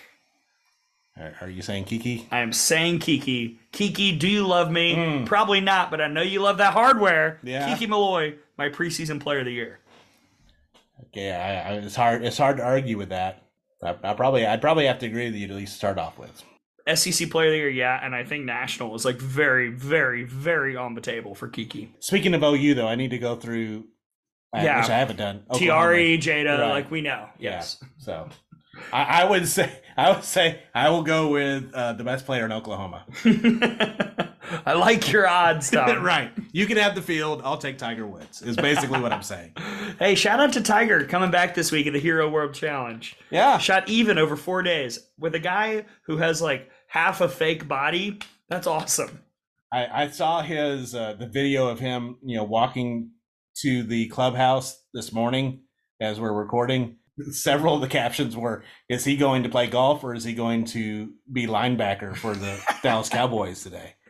My gosh, the guy is yoked. Um, all right, pitcher of the year, national pitcher of the year. NiJaree Canady? I would think she's the Probably. front runner to start off with. Like I don't know who in the SEC might be Here, here's an contending. inter- here's an interesting scenario. What if, which I think is possible, what if Alana Vawter comes in and just runs the SEC this year? And how interesting a Ooh, competition would it be if it's Canady against Vawter for pitcher of the year nationally? I love it. You're dastardly. Yeah, I know. That's what I like to do. Oh man. Yeah, it's it's an interesting year because you lost a lot of the big names, the the Titans, you know, and and I think Jordy Bahl is really good. I, I don't I don't think it's gonna happen this year. Maybe next year, but I don't think it's gonna happen this year at Nebraska. But with like Faramo's gone, Fouts is gone. I get. I mean, we didn't even mention Valerie Cagle for Player of the Year. If she doesn't win that, she could win pitcher. Cagle's still here. Cagle's still here, Gosh, still kicking, it's her 15th year of eligibility. kicking chicken classic. Starring Valerie, I have no idea if they're playing in that. She's in, is she in Myrtle Beach? Maybe. Who's to say? Speaking of home runs that haven't landed yet, Bailey Hemphill's in the Kickin' Chicken Classic her first year, freshman year. Hit one over the center field uh, bullpen. Nuggets for everyone. Oh my gosh. Some people will accept that and only that. Thank you, OU fan forever, for hitting us up. And now Some people walk for two miles past 10 restaurants. it'd be like that sometimes. Thank you to everybody who sent in questions. That joke is for one person. and somewhere he is laughing. I wonder who it's for. You just got a letter. All right, Tom, are you I, ready? lo- I love inside jokes. I'd love to be part of one one day. Maybe the letter is L. We'll see Mm. if we take L's or take dubs with our way too early SEC top fives. Remember, folks, this is no particular order. And way too early, as Yes. you said. Last year, Don't hold us to it. I, I think I had Tennessee in there, even though I later picked them to win the league. Yeah. Who's to say? Was last year when I picked Tennessee way low, or was that two years? You had them seventh. Okay. All right, I'm going to flip my Women's College World Series commemorative coin. Tom, you are the NCAA logo because I know you love them so much. Thank you. And I am the. World Series logo. You go first. Terrible flip. That was- okay. well, is in the wrapping. well, I'm going to go uh, alphabetical order on, Okay. on mine. I like it. So it is in a particular order. It's alphabetical. uh, and I'm going to start off with the Alabama Crimson Tide. I think Alabama is going to be in the top five in the conference. Again, under the radar to start off with, uh, but we'll be making waves in March and April when you want to. And I will agree with you. I have Alabama in the top five. I've already done the initial charting of the standings. So this is right now based on what we have. And I would like to point out, and we didn't even mention this earlier uh, yesterday when we did the, the day three episode, there are things that are changing. The day after we interviewed Tim Walton, Kayla Pollard went in the portal. So there are going to be shifts Yeah. from now until the season starts. But as of right now, I do have Alabama in the top five. All right. All right, my next team, I'm going to just go ahead and put them in Georgia Bulldogs. Wow. This is a team that I think can win the conference, and I don't think that's a very bold proclamation at all. Agreed. I am going to, with my second pick, take the Arkansas Razorbacks. Ooh. So much returning. If they can find that piece that will replace Chenise Delce, uh, and again, similar to what you do with Alabama with Montana Fouts, maybe not one person, but uh, if they can have the staff that can handle what Delce brought at this point, I think Arkansas has earned the benefit of, you know, put them in. So I think right. Arkansas is there. I think that's fair. Tom, your third team. Again, going alphabetical, Georgia. Everything you said, think they are a conference and national contender. Hmm, alphabetical. I'm trying to internally figure out who's next for you because I'm just throwing things at the Okay. board. Well, if it's alphabetical, we know we're past the F's. That's So true. they they don't make Hmm. it. All right, I'm gonna say Tennessee. Just just going off a real real ledge here. Going out on a limb. Yeah, just bold stuff. Uh, Tennessee's gonna be good. If they're outside the top five in the SEC this year, it it would be as stunning a result in this conference as we've seen in quite a while. Yep, Yeah. for sure. They're they're a similar to Georgia. They're a conference and national contender. Yeah. My fourth team, I'm doing it. South Carolina. I've been riding the train. We just talked about Vawter and the potential to maybe win National Pitcher of the Year. the schedule is perfect. Yeah. I I- South Carolina is to me nearing Tennessee status in terms of if they're outside the top five this year. It is a massive, massive disappointment. I, I would almost lock them up as a top five team right now. Yeah, me too. That's why they're next on my list. They they have all the pieces. We'll see if they all gel. Again, they're they're relying on a lot. I think the big question for South Carolina, they're relying on a lot of transfer portal Yeah. for this year, which they're not alone in that. That is becoming a more each year. It's not it's not not a big deal, but they all have to gel together. If they all gel together, South Carolina is going to be very very dangerous, and they have a schedule that plays right into them. All right, Tom, you are last. Who is your fifth team? Tennessee. Makes sense. There this is go. kind of going exactly like I thought it would. Right. So again, that's why I said I thought we might have the same top five. Talked about it the whole time. Tennessee, I think is going to be. They're not going to be a unanimous pick, but I think they're going to be the preseason pick to win the conference. Uh, they're going to be pretty close to unanimous. I'm thinking about switching it up. Arkansas, to be quite clear, is is my fifth team in most of my projections. But there's has been a team who has snuck around to my surprise. Mm. And I'm thinking about just for the sake of good podcasting, putting this team here. And So- since this means nothing, Sure. Because the people come for good podcasting. and the, we are not being held to this whatsoever. All right. I'm gonna just go ahead and write down LSU.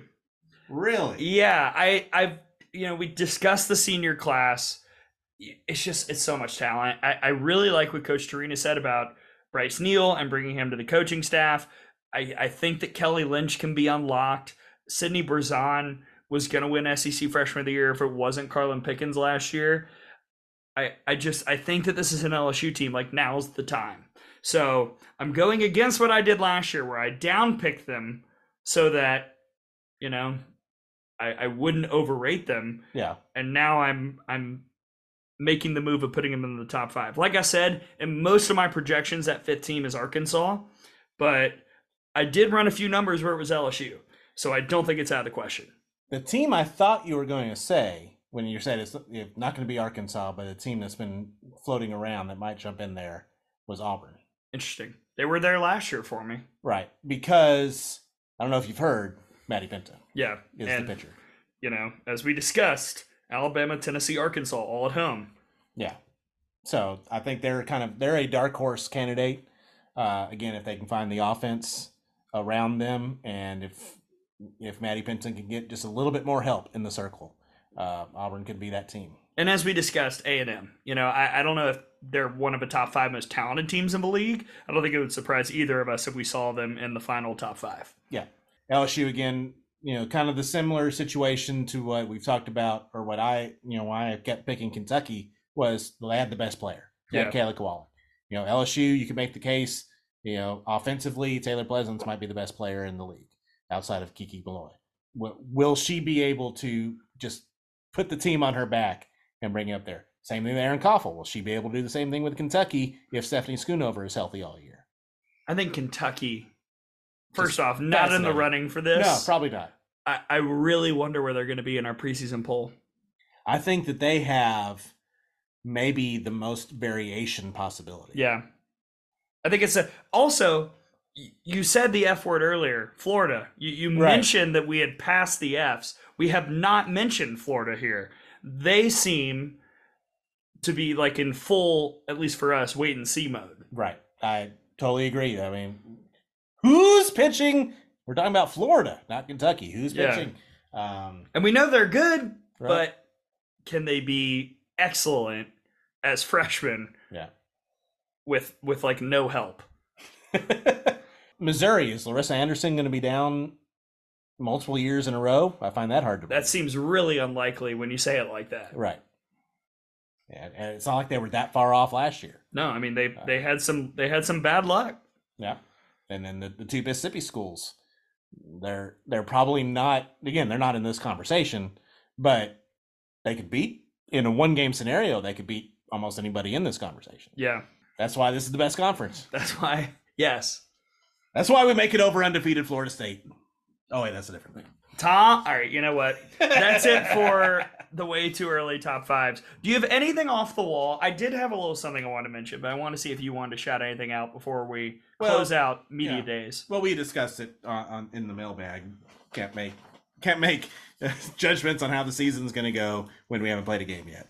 But thank you for I, I I like to think I'm a good evaluator. Right. I can't evaluate something that hasn't happened yet.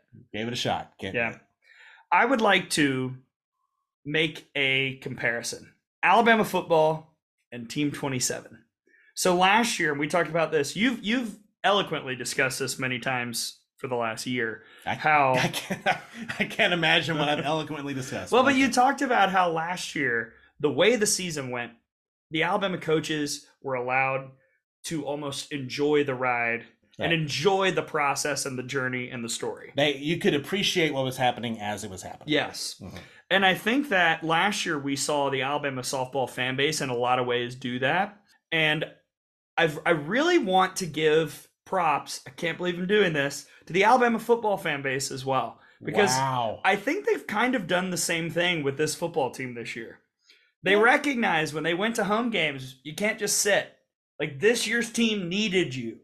And I got the feeling talking to people at the game, talking to people over text and, and group chats, that win or lose against Georgia, in or out of the playoff, people were satisfied. They had enjoyed the season. They felt like the season was a success. I can't remember the last time people thought that about a year where at the time a national championship was certainly not guaranteed and potentially in doubt. A national championship was in doubt 9 hours ago as we record yeah. and people were still extremely satisfied with the year. Now they can still win a national championship, but I really, really like the fact that this year's Alabama team and to an extent last year's softball team were able to pull people back into reality.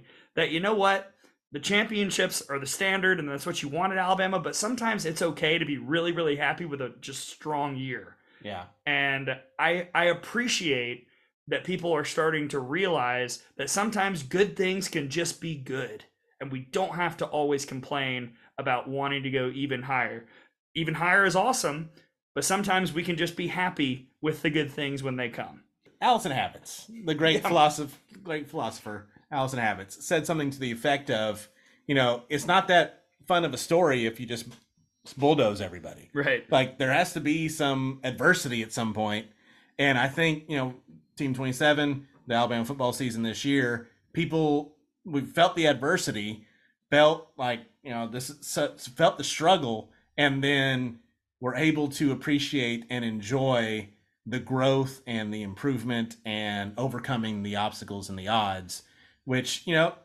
Alabama football is not you you you don't associate overcoming the odds with Right. Alabama football. Like, oh, what was us? Yeah. poor poor old little old Alabama football. But if you watch that Texas game and the South Florida game, you are not thinking this team is going to win the 30th SEC championship in program history and No. make it to the playoffs. No. You know, I heard people saying, shoot, at halftime of the Tennessee game, I was told they're not going to win another game other than the Chattanooga Oh. game.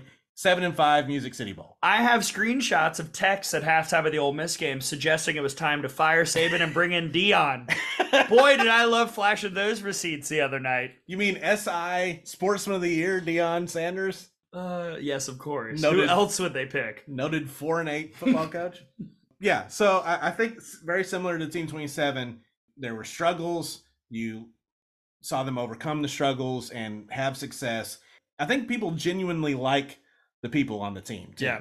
How can you not like Jalen Milroe? Oh my gosh. Like, you know, Personality off the charts. The charisma is insane. Isaiah Bond, you know, great guy. You know, Deontay Lawson. I mean, you, you love all these people, so you you cheer for them not just because they're wearing Alabama an Alabama uniform. You're cheering for them because you actually like them. Right. Uh, and I think that's similar to what happened in Team 27. Now that being said, a lot of the people celebrating today were the same ones that it had had I kept those receipts from the Texas South Florida weeks were not celebrating that time Right.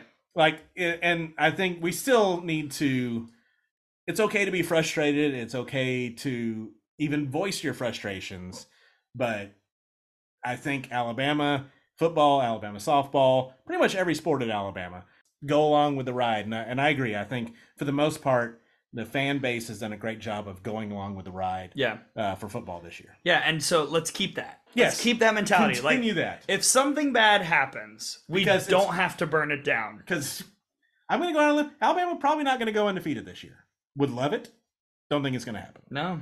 I mean, Oklahoma, best team ever, still lost. Now they lost once, right but they there was still an L. you know, athletics a lot of times is the pursuit of perfection, which most of the time is impossible, but you keep pursuing it. Right. That's well put. Thank you. Yeah, I just I can be eloquent at times. I like I said. See, you doubted yourself, and then here we are. Here we are. You're calling yourself eloquent. What a journey that was for you over the five minutes we just had that discussion. Growth. Speaking of growth, let's keep it up, Bama fans, because and, and really fans of everybody. We've we've got a lot of other fan bases tuning in. Please keep that energy as well. Let's take a break. When we come back, we'll wrap it all up. Four episodes, four days, 2023 softball media days. The conclusion is next.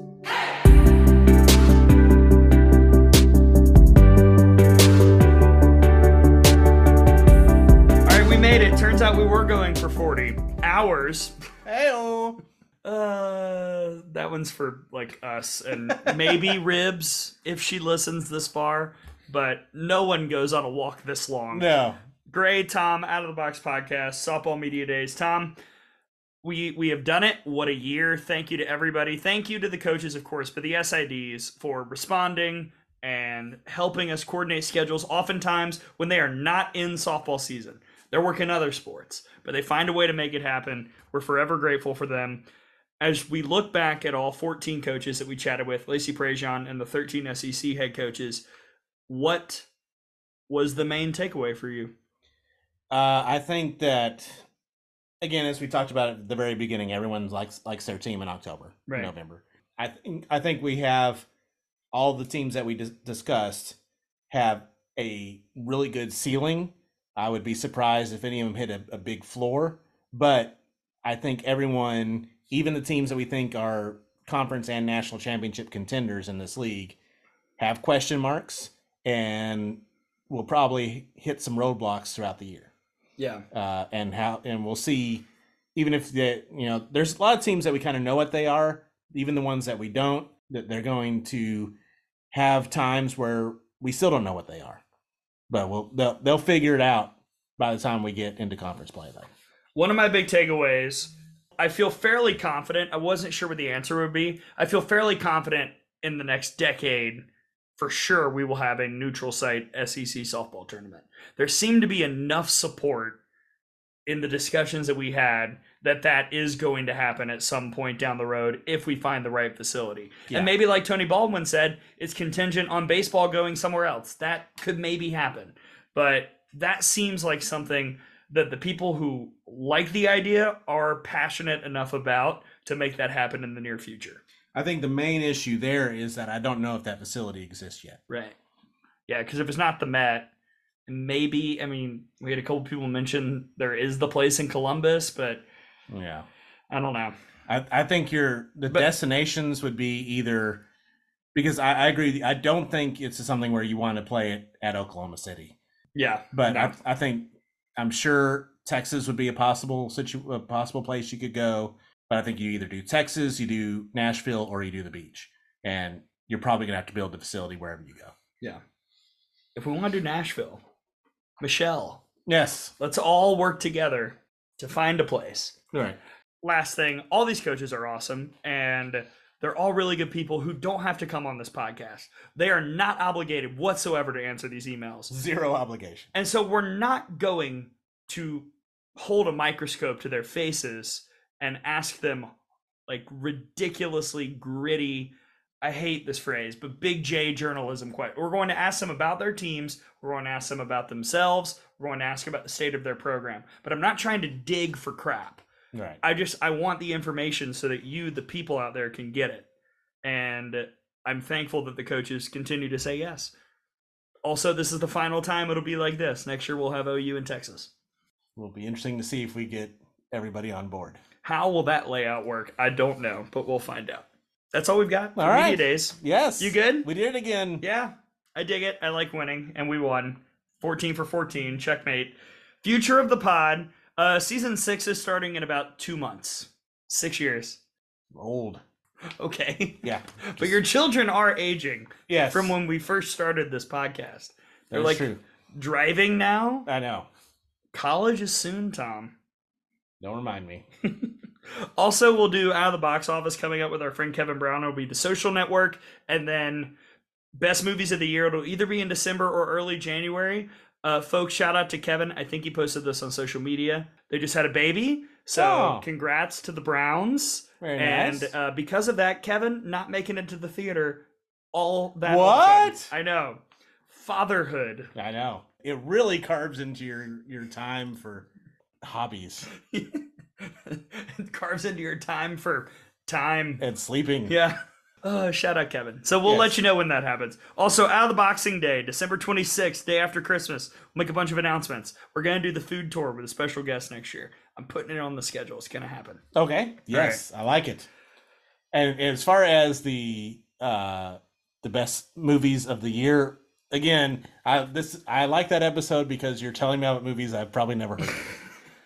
Look, I'm here to inform. right. Although we are going to see Iron Claw. This is happening. Yes, I, I'm. Yes, and we're going to actually specifically make sure that that episode is recorded after we see Iron Claw, so that it can be included if it deserves to be. Oh, it'll deserve to be We'll see. Well, we'll see. I don't know. I've seen a lot of movies this year. I will not give you a number. All right, Tom. If I can't tell you a movie that's at the theater right now. Couldn't do it. Well, Gun to my head. The Marvels is still there, so Really? it is in two theaters in Tuscaloosa left. Wow. Two like individual theaters. We only still have the one Cobb, Right. but yeah, still hanging around. Heard it was not good. I'll watch it on the plus. Yeah. So much now we have to go to the playoff. Oh my Right. gosh. Again, as I said, I if you're if you are a grown man and go by the name Boo, Booger, Jimbo, or Dabo, I can't take you seriously. Get a real name. Um, well, speaking of names, If you're that's those are dog names at best. Back Tom, to the if- pod. If, you want to read more of those fire takes, Boo Canterbury, what you got on Twitter? What's your username? Tell the people. T Canterbury RTR on the Twitter, and if you go there right now, you'll see a lot of stuff from the Super Seven here in Tuscaloosa. Ah, yes, that's correct. We always love that time of year. Uh, I'm at Gray, G R A Y underscore Robertson. Of course, follow the pod out of the box underscore pod. Like, subscribe, leave a review. Tell us what you want the format to be next year because honestly, open to suggestions. 16 teams. Oh, geez. For the love of God, what are we doing? Well, I mean, we, I, we could not do the mystery team and do 15 and do five days, three apiece. But I like doing the mystery team. I like the mystery team too. I like shining a light, you know? Yeah. I don't know. Well, we can do a lot of different ways. By the way, there was some discussion very, very briefly in the early stages about Florida State being the mystery team. That would have been hilarious. But wow. man, That trip in uh in March is going to be. how many people are going to say something to us?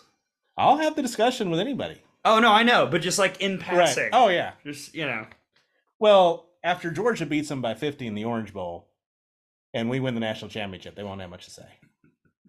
Keep the receipts, folks. We'll see if Tom's right. We'll find out whenever we come back. I don't know when that'll be. But Tom, thank you to you. Thank you to all the SIDs. Thank you, coaches.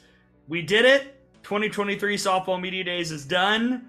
Again, SIDs, SEC schools, Northwestern State, everybody, thank you for making this happen. And thank you, listeners. Seriously, I did not mean for these episodes to be a total of 40 hours, but we probably got close. And if you listen to every word, we appreciate you and are kind of worried. Yeah, I don't know if I'll listen to every word of this, but I, I won't. I mean, the editing process is going to be really, really quick. Thank you to Tom for being flexible with the schedule. Thank you to all the listeners. Season six is coming up in 2024, and we'll have some things before then. Be on the lookout for a premiere date at some point. TBD. It'll be before the Super Bowl.